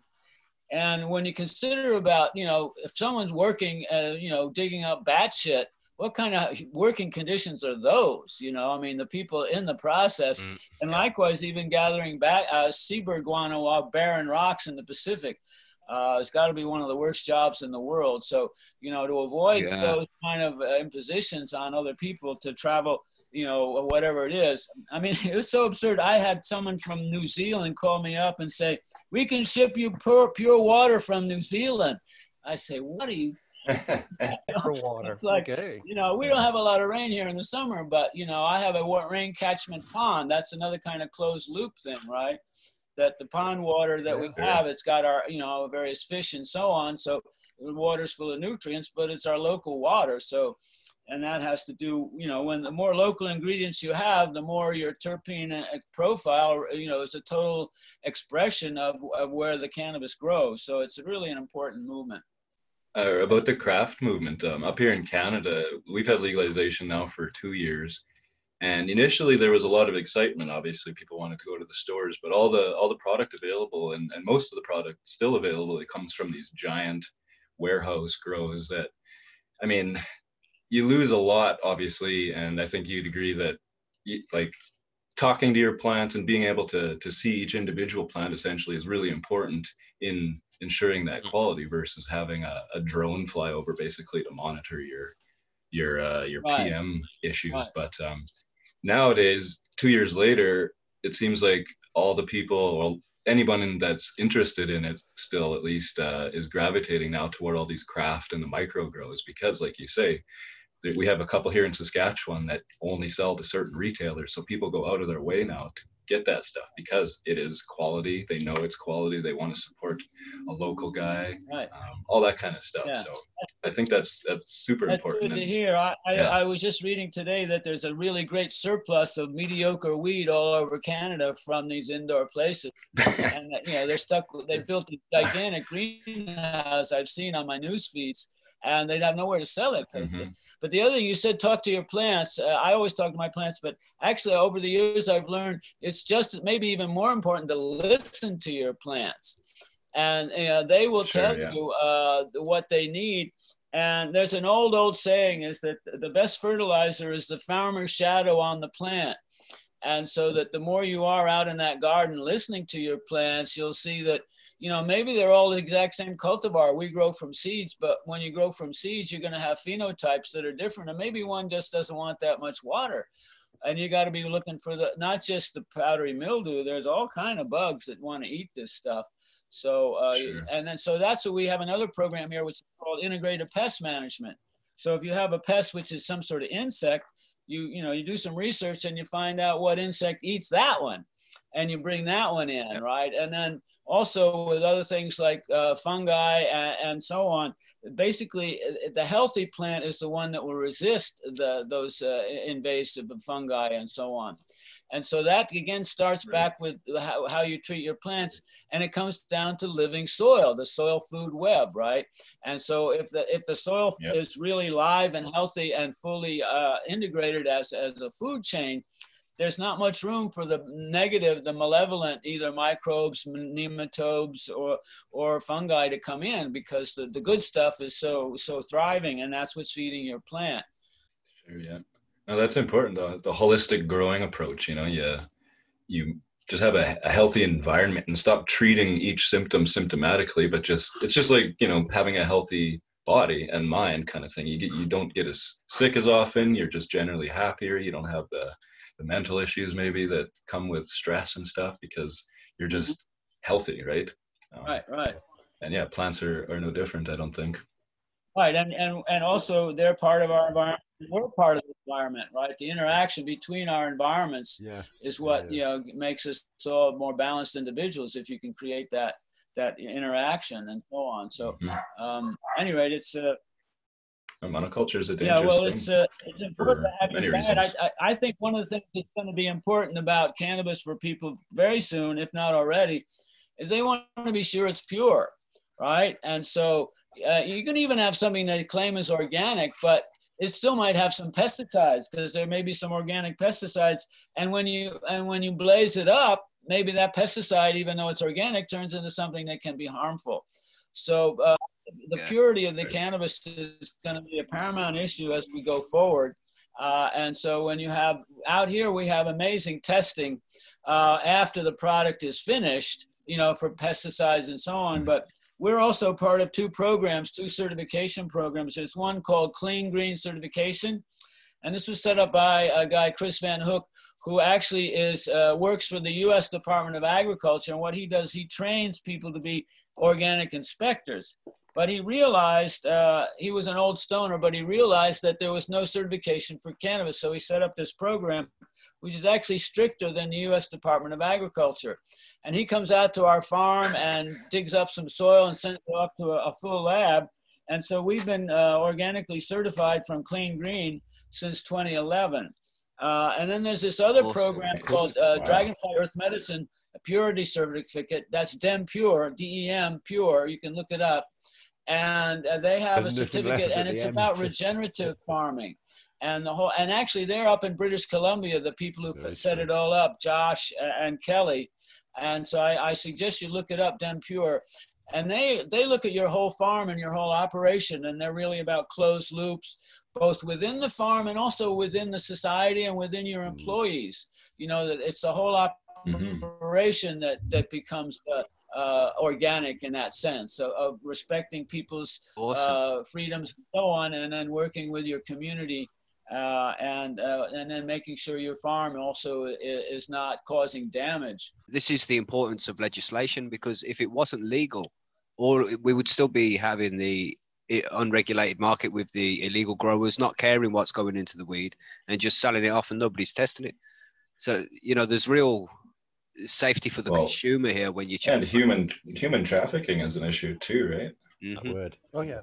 Yeah, well, that's true too. But I agree with that. But the, one of the things is that uh, out in California, where we have a long 50, 60, 70 year Yeah. culture of what we're now referring to as traditional uh, market, the traditional uh, cannabis operations, we've kind of gotten away from the word black market just because of the, you know, putting a stigma on it again. We don't need to do that. But we can call it the Yeah. illicit market or the traditional market, is what people are saying. But there are an awful lot. Actually, Yeah, I would say legacy out here. yeah, the legacy. But the, the majority of people who, who are growing in California today are in the traditional illicit market. The minority of growers mm. are the legal ones. For example, we figured there used to be 60,000 cannabis growers all over the whole state in various pockets and so on. There are now Yeah. 5,000 legal growers, and all the rest have either stopped or kind of disappeared again. And so uh, they are still performing those same environmental damages uh, that they were. And not all of them were. Let's put it for, out there for sure. There are an awful lot of old little mom and pop growers up in the mountains who are really doing the right thing. They're organic and so on. Uh, and the problem is that it costs too much to get legal, so they're kind of out of the system. Uh, we're talking about the big, big guys who come in with bulldozers and so on and do wreak, uh, you know, environmental damage. And we're against, against them. We don't, you know, the people who are still braving it out there in, in the traditional market, we have nothing against them if they're actually still doing uh, things in, in, the, in the proper way, organically and so on. But let me just say Yeah. the irony of the fact in California of legalization, and you might ask that in Saskatchewan too, is that okay, it's they didn't actually legalize it; they made it more illegal. And the way they made it more Mhm. illegal is by saying that okay, you can grow it, but if you do it, you have to do this, this, this, this, this. So in the old days, Yeah. it was the sheriff or the police force that was looking for you, but now it's the uh, Department of Agriculture, the Department of Fish and Wildlife, the Water Resource Board, the Water Quality Board, the Yeah. Pesticide Board, the Business Board, the Health Affairs Canada. Board, and so on and so forth. And each Tax one of them has a fee. Each Mhm. one of them uh, has a license, and and then on the county level too, there's the environmental, the building and planning, and all those things. So now there's like 20 groups who are willing to come in and bust you or charge you a permit fee or, or, or a license fee and so on. So they've actually just made it really more illegal than it ever was. Yeah, I've never even thought of it like that. It's 100% agree. ironic, Yep. You know?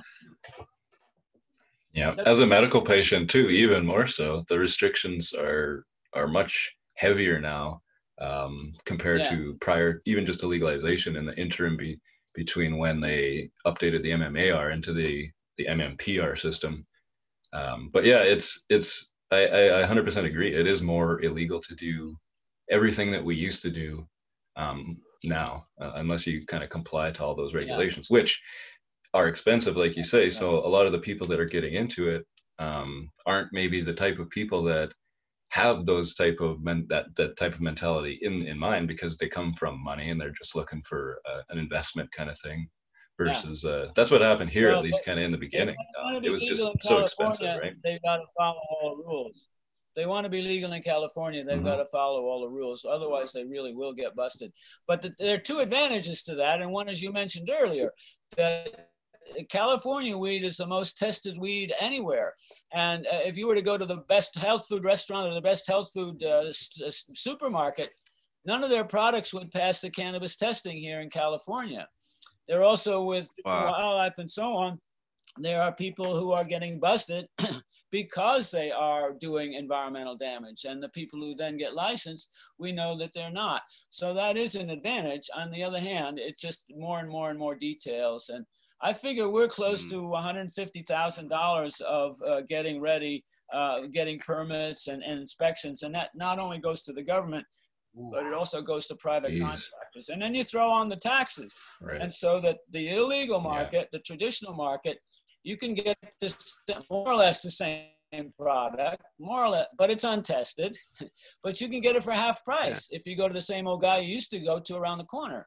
If you go to a legal dispensary, well, you know it's tested, you know it's environment, but you're also paying twice as much. So uh, it's really you know, made a distortion here that we're trying to deal with and work through. It's an interesting dichotomy. Yeah, we have the same thing here. I mean, you can go online to any mail order marijuana and get you know $200 $150 ounce where the same ounce in the legal store would be three four hundred dollars but you do get the guarantee in the legal store that it has been tested but again i mean the the illicit market traditionally i mean especially nowadays when it's so flooded it doesn't seem like it's in a lot of producers best interest i guess to make you know or to to make their client base sick but at the same time like uh, it's not a very good guarantee i guess just in a purely capitalist right. self-regulating market like that. Right. Um, right.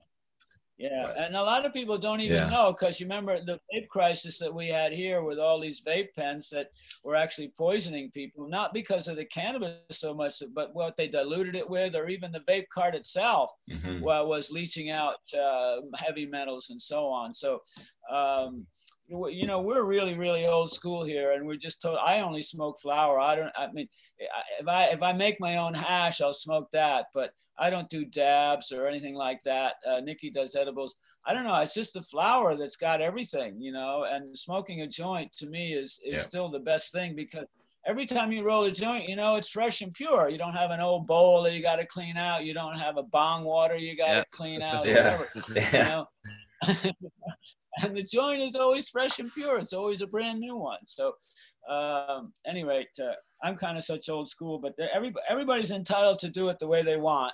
I would just ask people to be aware, number one, of how your cannabis is produced. Uh, you know what sort of you know, chemicals are on it, and number two, the way you are ingesting it is that at some point likewise doing damage because you, you, you want you want you know benefit from this and uh, you got to have to you know make sure you're protected oh, we we always say either boy from a credible supplier which would be from the likes of yourself or grow your own we all grow our own yeah um we, we all know exactly what goes into the the care to the love the attention that the plants get and it's obvious that what as as you say yourself, it's if you give the TLC to it, she's gonna just give you the fruits and just yeah. boom. You know? Right, that's right. And so one of the things that we fought for here in the legislation, both locally and in the state of California, is the right to grow your own. And that, that you know, we now, it, it's, it's in the state law, every citizen is allowed to grow six plants. And, uh, yeah, no. and now the county can say, well, you can only have one or two six plants on your property, but at a certain point, we'll fight and challenge that too. But whenever you're working on legalization, for those of you who are still in illegal places, make sure that you put in there that homegrown is also. And I also think that that ought to, that is a fundamental right.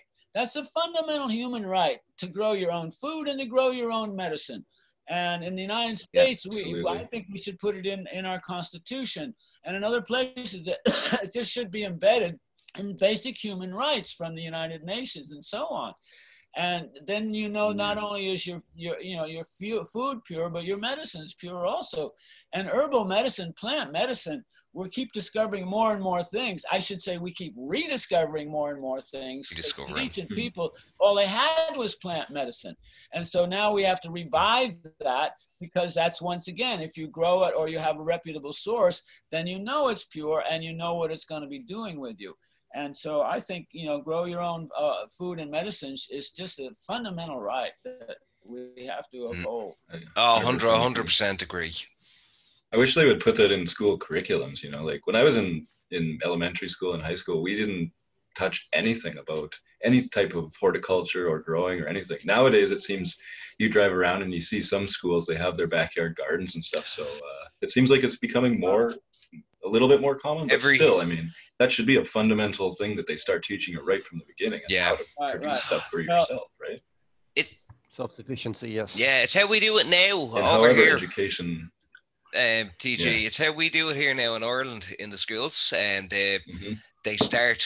Uh, they've been doing it for the last five years. Every school awesome. will have a full um, vegetable patch, and each class has their own um, line or thing as such in a vegetable garden. So they all have to look after. Great. To be fair, they did used to do stuff like that in the 60s. Hmm. They stopped doing it. Right. So it's, Well, it's recycling rediscovering it education Yeah. again. I. Well, also, uh, Yeah. when Obama was president here, his wife Michelle had a vegetable garden in in the, in the White House backyard, and that was again a model. And then, of course, uh, when this last guy came in, they just threw it all out. Just like years and years ago, Yeah. Jimmy Carter had solar panels on the say, but of it's the not White House, now. and then Reagan came in and and and took them off because he said, well, they didn't produce oil or or uh, or gasoline. You know, it's like what. Um, any rate, uh, yeah, there've been a lot of one step forward and two steps back that have happened, but uh, Yeah, we've made a lot of big mistakes, man. I wonder if we can fix everything well, actually, you know, in uh, time. In time. I actually do have a fair amount of faith in these uh, in the younger people that are coming along. I, I do as well. Yeah. You know, uh, especially even the teenagers. Uh, I think they really see the handwriting on the wall, and uh, the problem is they feel they're the ones who are going to be asked to clean it up. Uh, and uh, for Mhm. me, what it is, it's uh, I have to say, you know, I'm 77, and it, it happened on my watch. You know, that's what my regret is there. That uh, and I have a strange feeling Mhm. about that is that uh, the people of my generation, uh, the best people dropped out, right? And in the previous times, uh, a lot of the best people went into government because they felt they could make a difference there. And then here in the US, after Mhm. Kennedy was shot and then Martin Luther King was shot and then the other Kennedy was shot, a whole lot of us said, hey, wait a second, man, this just ain't where it's at. And so I think really the best people didn't go into politics, they went into everything else. We went into exploring consciousness. We went into organic food. We went into, uh, you know, organic growing and so many other things. We went into exploring different cultures all around the world, but we didn't do politics. And then look what happened. All the people my age who are in politics are really mediocre and really, or not necessarily, or evil. How's it going there, Monkey? Yeah, you want to say something there? You've been quiet. Oh, no, I'm just having to agree with everything Swami says there. This is our future. If we don't take control of this election, it, it's, it's all out the door. We have to go ahead and do what we have to do to get this country back on track and get this environment protected. Right, again. right. Yeah, it's we're all on spaceship Earth together ultimately, right? It's, it's Yeah, when you think about the planet and how small that is compared to where we are flying around in the universe, like we should probably work together. Yeah, I mean, yeah, yeah. yeah. at this point, No, I've been on always, ship. but I took a ship across the Atlantic Ocean. I took a ship across the Atlantic Ocean many years ago, and there was a gigantic storm, and the waves were huge, uh, higher than the ship, and everything. And you know, and at that point, you realize you can't get off. Right, you're on that ship, you know, Yeah. and whatever the waves are, you're not off. right? That's when it becomes your best But- interest to I- keep that ship afloat, no matter what. yeah, Yeah, and that's our planet. Our planet is a ship, and we're not getting off. And right. so, uh, you know, as you know, Mhm. I have a lot of old phrases, but there's a dumb bird who shits his nest, you know, and so that's what we have to be aware of to uh, take care of it and and work toward, you know. But this is where we're heading. If we don't Mm. watch it, yes. Yeah. We have a chance. And I think on this next generation coming up, our kids, uh, they, they seem to get it a little bit better than we did. And if, if we give them a chance, they might actually fix this thing if we if we yeah, them. yeah, And I think that's what that's what we're gonna do. Do Figure a way so. letting letting this next generation take care of this earth. yeah. Encouraging them. But the fixing is going to come through inspiration. It's not going to come through machines. You know, it's not necessarily going to come through ch- technology, that may be part of it, but the, the, the what's going to happen is going to be an inspiration and an inspiration shared by many, many people. Uh, in a time, the time has come, and this idea will be, and it'll occur in millions of people's minds simultaneously, and everybody say, "Oh yeah, that's what we got to do," and it, it, and they'll do it and so uh, that's what's happening with this younger generation and and that that thought bubble that's going to be the one that, that's right that's still there and it's being downloaded right now. And i just want to put another word in because i i nikki just reminded me i have another call in 10 minutes. But uh, last thing i do want to say to you guys is that i've been working with uh, nikki and with about 20 other real unbelievable cannabis experts and we've been creating uh, what we call the ganjier council you might be familiar with the wine expert who's called a sommelier and the, how wine is appellation based with Bordeaux and so on. And so we've created this thing called the Mhm. Ganjier Council. And uh, we're Nice. created a course, a whole course about how to become a cannabis expert as a ganjier. And uh, it's just being launched now in, in the next month or so. And you can look it up, Ganjier Council, G A N G I E R, uh, or is it J I E R, Ganja,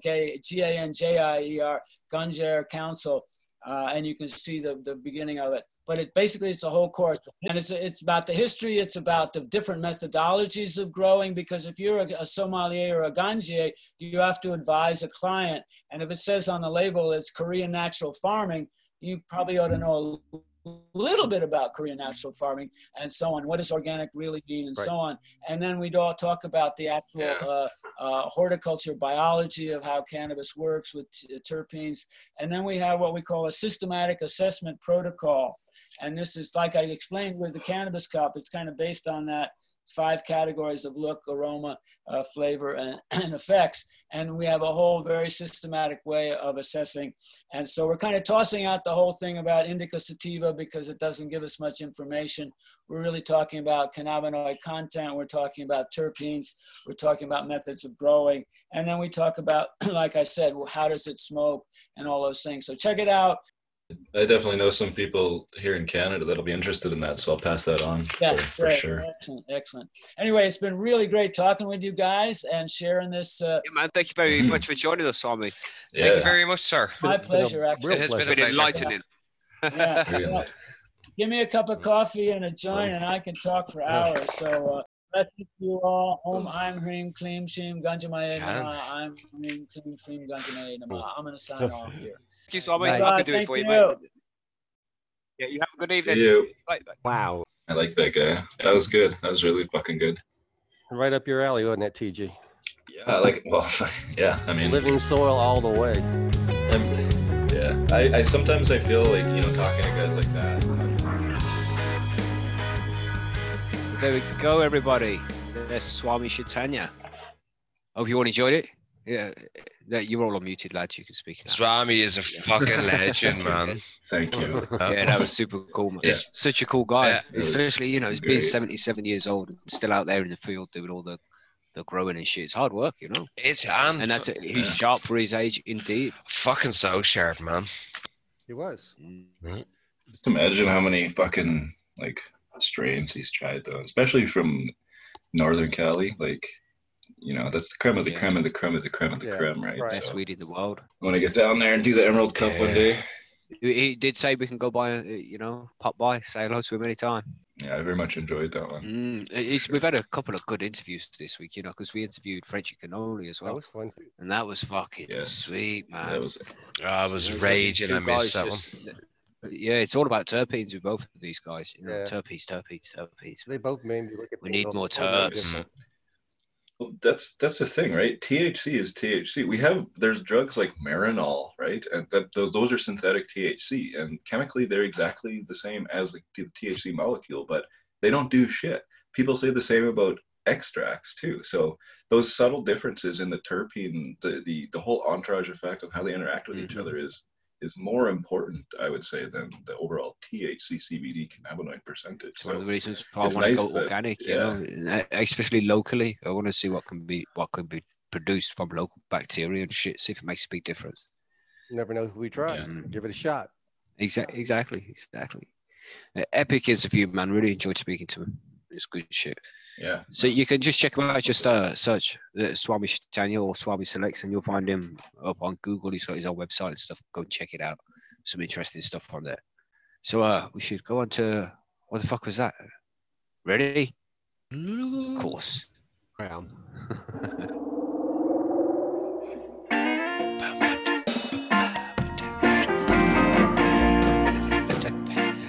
right, so yeah, it's down to you, man. You want to explain what's going on and shit? Yeah, well, it's it's that. What the fuck was that again? Um, this this week we've actually had somebody guess the right answer. Yes. Congratulations. Win the prize. Wow. So congratulations to Tylo. I think it was Tylo, wasn't it? Yeah, it's, it's something like that. eh? Tylo, new member. As it Ah, goes. Sweet. he's- Oh, Yes. All, he, he guessed almost right, but because somebody kept moaning at me about flipping. Well, right, here we this go and that again. And this and that, I let him have it. So, so yeah. Um, congrats, Giza. You did it. You, you you won a prize, and he'll send it sometime when he can be bothered. We want to get to the post office. I've got a stack here of outgoing mail. There you go. Like I said, when he can be bothered. I've got agoraphobia. I don't like leaving the house. Is that is that the no, one? unless McDonald's is on the list. Yeah, but that's in my car. That's different. Uh, McDonald's is very We need a important. drive-through The- post office. Drive-through post office would be poker. Yes, Excellent. That's what I'm saying. Anyway, let's play what this what last Yeah, week's sound play, was. Here play this one.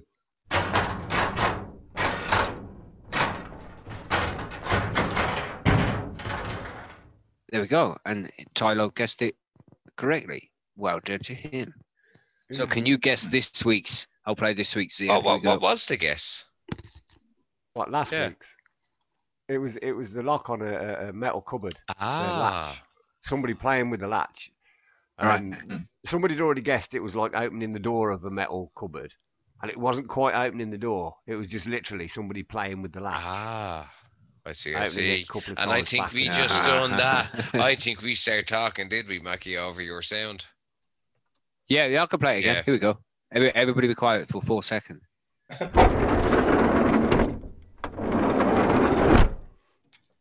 Well done, lads. Well done. There, there we that was the uh, what the fuck was that sound this week? Oh, yeah. And again, you have to guess on the forum. There's no good guessing there. There you go. Mm, Well, it Right. is. You can guess here if you want to, but you won't get shit for it. Yeah, but, start but throwing then some somebody can take there their guess and go put it on the forum and get credit for it. Yeah, that's Yeah. true. hmm So hey, guess all you want. But if they don't know that it was the right guess, then it's a waste of time. Let's go on just one more time for the listeners. Here we go. I think M&Ms. So, what the fuck was that? Go tell us over at Percy's Grow Room. Oh, don't forget to subscribe to this channel if you haven't already, because this is a new one which we're uh, building up specifically for high and homegrown. Uh, and download as well. Last week we had a shitload of downloads on our actual Podbean channel. I'm not sure why that was, but maybe it was because we mentioned it. But I'm not sure if you all know you can download every episode which we've done so far on iTunes and Spotify and all of them kind of platforms. So you know, get your phone out and whichever podcast platform you use, go to that and search for High on Homegrown. You'll find us. Download all the episodes, We're everywhere. Yeah. even if you heard them. Download them. Do it. And don't Do and it. don't forget, guys, don't forget Set to up. give us some reviews on um in the likes of iTunes and in Podbean. It does help the show an awful lot. Yes, man. Yes, please. So don't forget to click that like button. Yes. Like, thumbs up. and subscribe, motherfuckers. You know, Thank you. all, all we want is likes. That's all we want. Like to download. Show us your love. Show us true. it. We great. I mean, like, man. dopamine. Begging for Dopamine. You know, lads, we got 50 likes on the episode last week, we split it up 10 likes and then each. we're happy for the rest of the week. That's all we want. Do it. Share. Tell your friends to like it. Right now, we're going to. Uh, Yeah, move on to this? listener Thank you, Keith Q&A. Thank you. You right, here's the Q like and of A. course. Like it. Pal. We're just following the trend.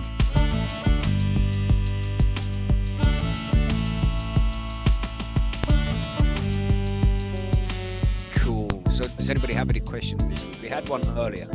Uh, what light would be recommended for a 4x210? And that was from Matthew, but he's gone now. He's got work tomorrow. But he will be listening into the show in work That's right. tomorrow, so Okay. we shall continue.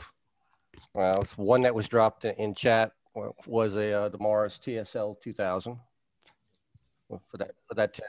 Yeah. something that'll fit that tent because that's a rectangular tent, so you don't want to have a square light, right? You want to either have a rectangular like that TSL or two TS TS whatever TS 1000. 1000. Yeah, I'd say two TS one thousand. yeah, would be a good option. TSW Yeah. 1000s. Two of them Or, would uh, probably work better, to be honest. The micro array, I was going to say, array. would go in there Micro 240, yeah. Micro Yeah. 240 array. Depends on how much you want to spend, then, isn't it? That's a perfect Mhm. light for that tent Yeah. for sure. Um, Invisible Sun's got a board that fits. Uh, It that is too, the one think, that I have. It is the Invisible Sun, the Ish 265. I had the B2 um, or the BR Yeah. version 2. It's good, but that's a good big light farmer too. saying, All decent the lights. big farmer One says those, yeah. anyone has seen the Mar- the new Mars lights. I'm going to assume they're the ones with the uh, the timers and the dimmers. I think he's probably talking about the bar bar lights that Mars The bar light, something. Yeah, Yeah, those, that's- I right, forget the series Yeah, yeah, called, but those are expensive, man. Our friend Shane in Migro actually done a big release of all of the fucking top lights to see which you get the best bang for the buck and what saves you the most money and what lasts the longest. The Mars TS 2000 actually came on They top well. of his No list. Yeah, Wow. he came second or third, I think it was, on that section, and he came seventh, I think, on another. And a few, he came Yeah. in a couple of places on the other side with different Hmm. like. That was It's a that good was, list, That though, was the man. I know- for book I review. saw though, that. weren't Yeah, it? it's, it's that's a checking out. really The, good the general everything. Yeah. Was that the? He's objective as fuck, right? So See, I know what you're saying, man. I was just gonna say that was the general review of the light, weren't it? Where everything was combined, where they came out on top. Yeah, as far as I know, okay, it Yeah, was kind of yeah. everything. A big. I'm looking for the fucking post here now, and I just cannot find it.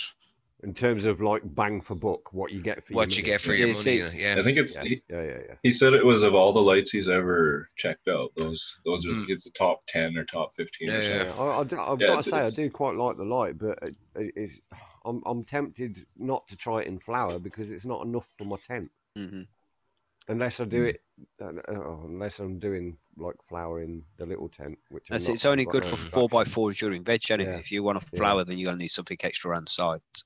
Which is a bit weird, Yeah. to be fair. Mm. I mean, what, what, what, what, what? I can't, I can't see why lighting manufacturers do this. I mean, it's either good for a four by four or it's not. Yeah, but isn't it? It's better for. I don't Isn't it the reason that it's on the outside? The P, the power ratings that go around on the outside is enough for it to veg, but it's not enough for it to to kind of Yeah, give it pretty the much. full power. in So which case, That's why they say for a flower version, you have to go into the tighter space, which is directly underneath the plant. So, so who does that then? Who, who, who, who grows plants and then moves them into a little squidgy bot like in the middle to, Yeah. to flower them? Well, nobody does. Yeah. Mm. So why say it's suitable for a four by four Because- tent if it's Because not? what they'd use it for would be if they have, say, what somebody would have a four by four tent and they're using that as their veg tent. But if they But have maybe two smaller tents, say, then, and you can have a smaller tent for, say, if you wanted to have a continuous harvest, a perpetual. But when you're going to 1.2 anyway, you want to leave space on the sides. Oh, yeah. For airflow and shit.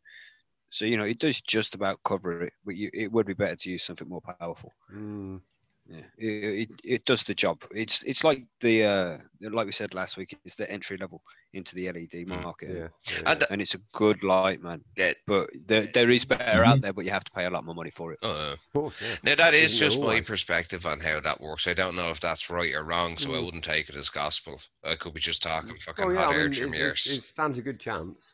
So, any other questions we got this week? Mhm. You seen any in chat? Yeah. How long did it last? Uh, I don't know. Any, any questions? Because I don't. I can't think of any off the top of my I see, head, didn't see any uh, in the forum. I actually forgot to fuck, put a post up in the forum today just to remind everybody. uh, no, I've got too much on right now, so Um, you know, Um, busy, busy. It's good. Maybe people are learning, and well, I think they are. Yeah. They must be learning. Maybe they don't have They don't any have any questions questions. because they've listened to every Just, uh, episode so far. We've covered Yeah. all of them. I like that. I Yeah. like that. Possible. yeah, We- that would be that, that's a good reason. We like that reason. Yeah. Ah, there, there. Uh, it was Noob who recommended uh, Swami. Right. Yep. Don't be Oh. offended, Noob. Uh, you you wouldn't Okay. believe the amount of messages I read from people My every goodness, day. he called you Always out, didn't he, man? confused. Oh, Pissed. You know, don't be offended. You, you, I, do you know how much cannabis I No, smoke? know, don't always use that as a crutch now, man. Oh. Yeah. well, That was a good recommendation, It was. No, he was, he was is fun to cool. talk. He was a cool guy. Uh, he does. He makes Mm. you look at things like when you when you actually. We talked to him for a really long time, and he just the way he explains everything. Even when he Yeah. talks about like he went into so much about when he went in when he was in India and Afghanistan and fucking all these mad places living the fucking hippie life. He's a cool dude. I've got a couple of questions there, man. Uh, Woody says, "What way does a bud ripen? Inside, out, or other way around?" It's, Oh yeah. it's got to be like the whole thing as a whole, really. The whole bud will ripen, and Mm. that- that's before you chop it down as well. I don't know what you all think. I think it'd be the whole bud ripens, I wouldn't have any way to know. Otherwise, cut one open and look. But I wouldn't want to do that. Mm. What's what you mean by ripen? I mean, in terms of color. get it, it's yeah, trichome. So I would say probably the outside that- that's, that's the exposed outside, most directly to the light. and it's normally be from the the top just down. ultraviolet and all But that. is It's- that it's- not different though? That's just. THC maturing. That's not ripening up buds. Exactly. I mean, what do you Right, mean no, by would that be ripen? I mean, cloudyish? and peak No, was that maybe the bud itself? Like when does the bud swell? To Yeah, its when it's the most yeah. terpenes and and, resins being poured um, out, and that yeah, that you know? type of more, more than just T- THC uh, degradation and you know the ripeness of it to see THC or the maximum THC production because that's kind of what we go by for the, the clear to cloudy to amber. I think Mhm. that's what that kind of dictates or implies. But um, like like Frenchie was saying, the terpenes, um, you know, you have to wait to a specific point in the in the harvest to maximize, like you just said, the, the terpene Mhm. potential. Um, so that's probably a good um, way to define ripeness in in one way. And Yeah. I don't know. I mean, it, yeah, it depends what you mean, but um, I would say the outside closest to the lights and exposed most to the elements would ripen I the would say in terms of the As long as it's stuff. ripe, it doesn't matter which way it did it. Yes. yeah. Yeah. You know? and Big Pharma, did anyone notice a difference in feeding schedule when using LEDs? Yeah, you'd notice that uh, good LEDs would make you use more CalMag than standard HPS and lights like that because they're more intense. So, Mm. Hmm. Everybody I realised this when I forgot to add CalMag and then thought, shit, what's that? Mm. Oh yeah, CalMag. Yep. And that's Goes all. everywhere. You miss one day, It it shows up. bit more. I can't preach to the choir if I ain't got a clue myself, can I? Is it, you got to fuck up sometimes and learn how to fix That's these it, yeah. yeah, yeah. Maybe that's what I need. I forgot to fucking use CalMag the last couple of fucking days, man. You shouldn't need a lot more. It's just nice to have a little bit. No, I Of only course, throw a tiny bit. nutrient bottle. Don't be putting what they say on the fucking bottle in there. Use like a No. quarter of it. I only put a fucking smidge. I don't even think I put a quarter in. per grow. It's just enough just to give it a little taster. Mm. Yeah. It all depends on what Brilliant. water So, you I- I have. I think on the CalMag. That's Yeah. the questions for this week. Nice. Thank you, everybody. We'll uh, move on to some more questions. These ones. Truth. Oh, Oh, Easy one. Here we Shit, go. that's Here we go. there will be three We statements. are now playing Mackey's game. No, you, you're living in my world now. Grandma. right. So, uh, TG, you're gonna go last, Oh. right? Okay, All right, because uh, the, that's uh, foreboding. yeah, I'm just making sure about you. You know, you, these these need to answer first because you probably know this. All right, TG, you can go last, but just Okay. type it in the chat, okay, man? right, here we go. Number slam one. another dab. There are more microorganisms in a handful of soil than there are people on Earth. Okay, true or false? Number two. Soil has six layers called horizons O, A, E, B, C, and R. Feels like I'm doing vocal warm up exercises when I'm doing that. That's not the, that's just me going off on a rabble. Sorry, I'll continue. Horizon O is the topsoil and R is the bedrock. Okay, so is that true or false? Soil has six layers, blah, blah, blah. And number three, it takes 50 years to produce an inch of topsoil, which is the most productive layer of soil. Number three. Okay, so which one is true or false? Hmm. Which one is false? Which one is false? GB, which one is false? I would say number two is false. You're going to deliberate a little bit? Because I have no idea of what I had you to are, and I think the other two sound quite quite factual. Okay. Monkey, you want to hit that And? I, I think like 50 years for the top couple of inches. Yeah. So yeah, I'm going number two. I think that's Right. bullshit. 50 years for one inch of topsoil. I'm going to pick it right off the top of my head. I think that one's wrong. I think I've read somewhere. It takes a lot longer than that for an inch of topsoil than 50 years. I mean, that, and and that's the thing. If we, if we lose an inch of topsoil, it, it takes decades. I mean, I mean, not just five decades, many, many decades to get it back. So I'm going with three. ZN. Hello? Hello, hello, hello, See it? hello, hello. Fucking That's go quiet what- there and I think, fuck, has the fucking stream gone dead? Yeah. Shit, shit, No, shit. You, you have no idea how much that panics me, man. For God's sake. I was talking to you in my head. Ooh. It just wasn't coming out of my gob. Oh, was that what that sound was? Ah. Yeah, yeah, yeah, yeah, yeah. That was the tick. Yeah, okay. Um, uh, I'm going to go with three as well because I'm I'm with Monkey. I think it takes a lot longer than 50 years. okay. So three is the the fake. TG.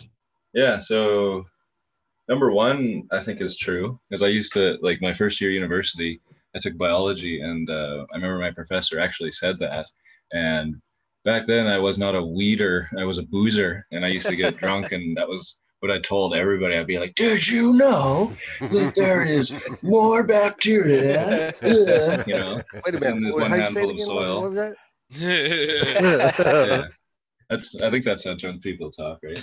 Anyway, so that one's true. Number two, also true. Um, I don't remember what number two was now. The layers of the know earth. it the true. O was. A V Yeah, yeah. R C R. Yeah, yeah, definitely Cool. true. I got it right. Um, but number three is not true, I think, Yeah. because yeah, it does take probably a lot longer than 50 years. Like topsoil is made up of a bunch of different stuff. One component of it is, is like ground up Sand, rocks, right. basically, and rocks take a long time to Decompose.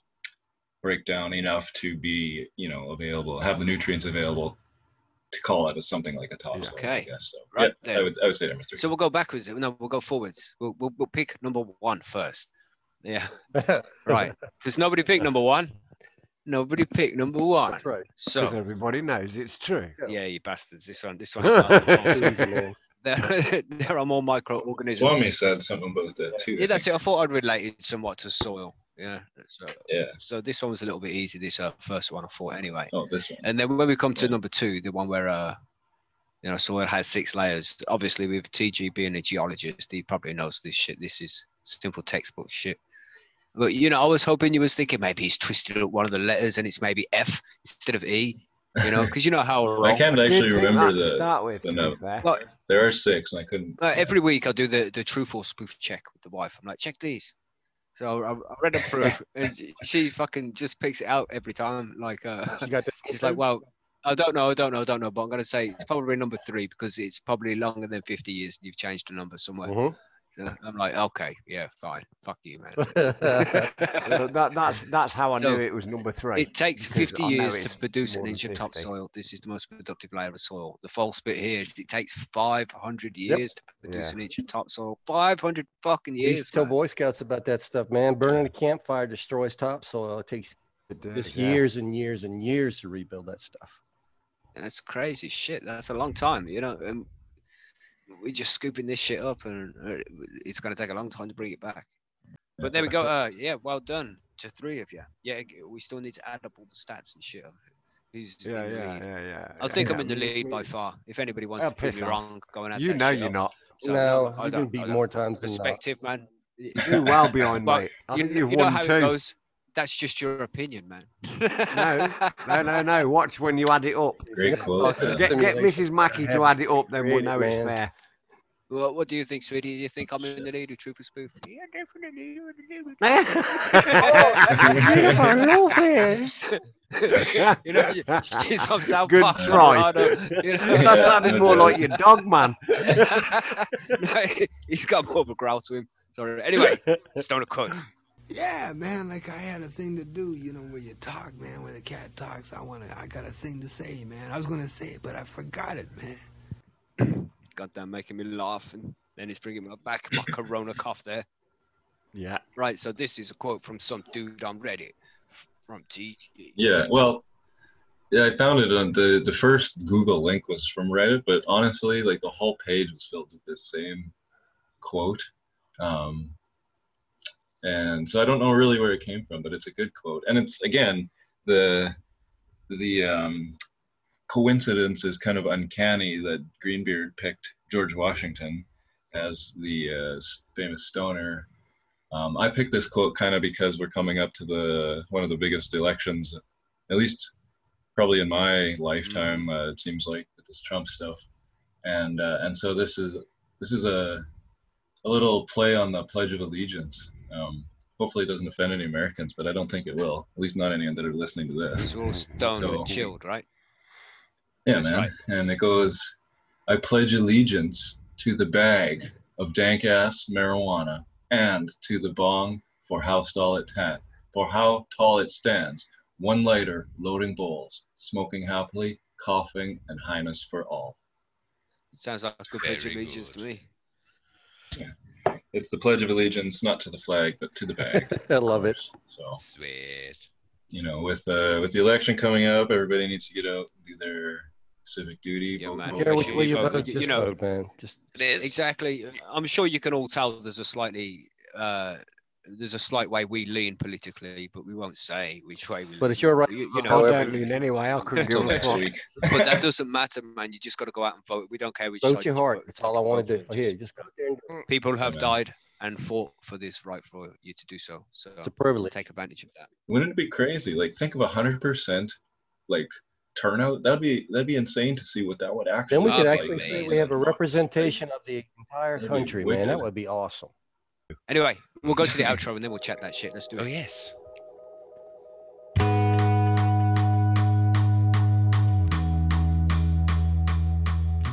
Here's the outro. Then we could come to the end. Thanks for joining us, everybody. Thanks for joining us. If it was the afternoon, the evening, whatever. It's 11 11 And the here. rolling of the split, man. Yeah, I'm gonna mm. I'm gonna roll. five o'clock. I'll I'm going to roll too. Because I'm going to need another one after this one. Yeah. I was- So yeah, again, next week, next week, everybody, if you wasn't around at the beginning and you're Yeah. here now, next week we will be chilling for a couple of hours with Tommy Chong live on the show. Tommy Tommy Chong. Chong.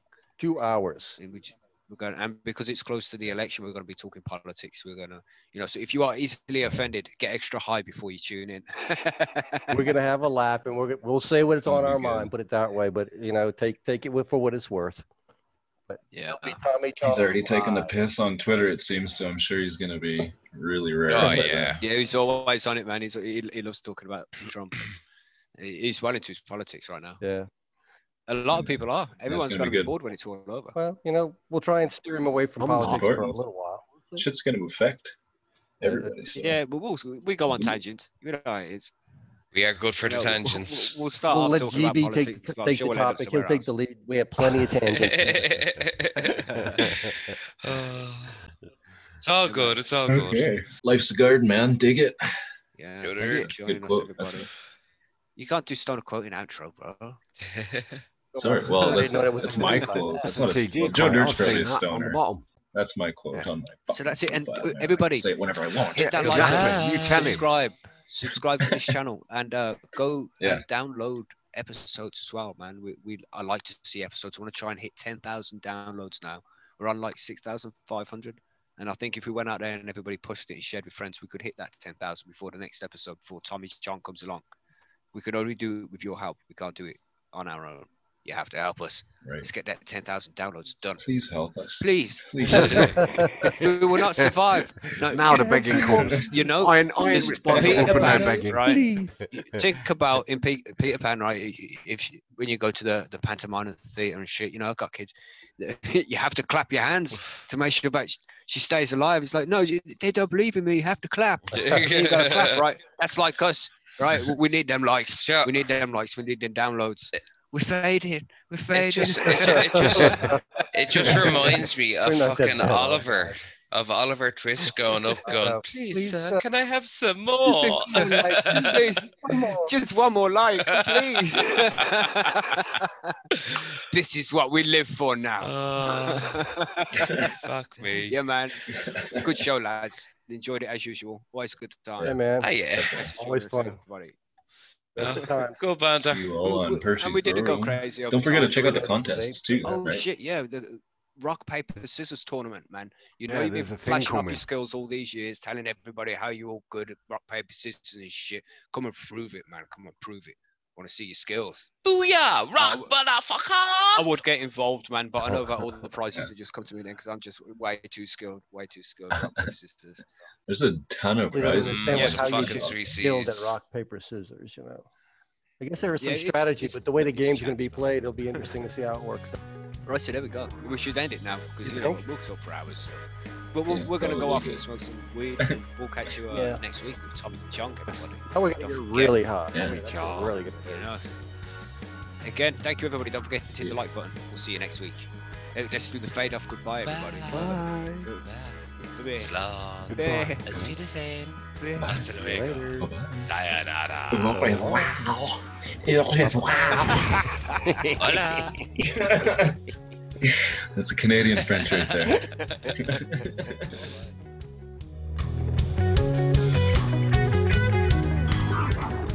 Thanks again for listening, everybody. Hopefully, by now you've listened to all of the episodes in the past as well as this one. If not, then you can go to iTunes or Spotify, Deezer, Stitcher, even YouTube. You can go to any of those networks and you'll be able to watch the previous episodes we've done in the past.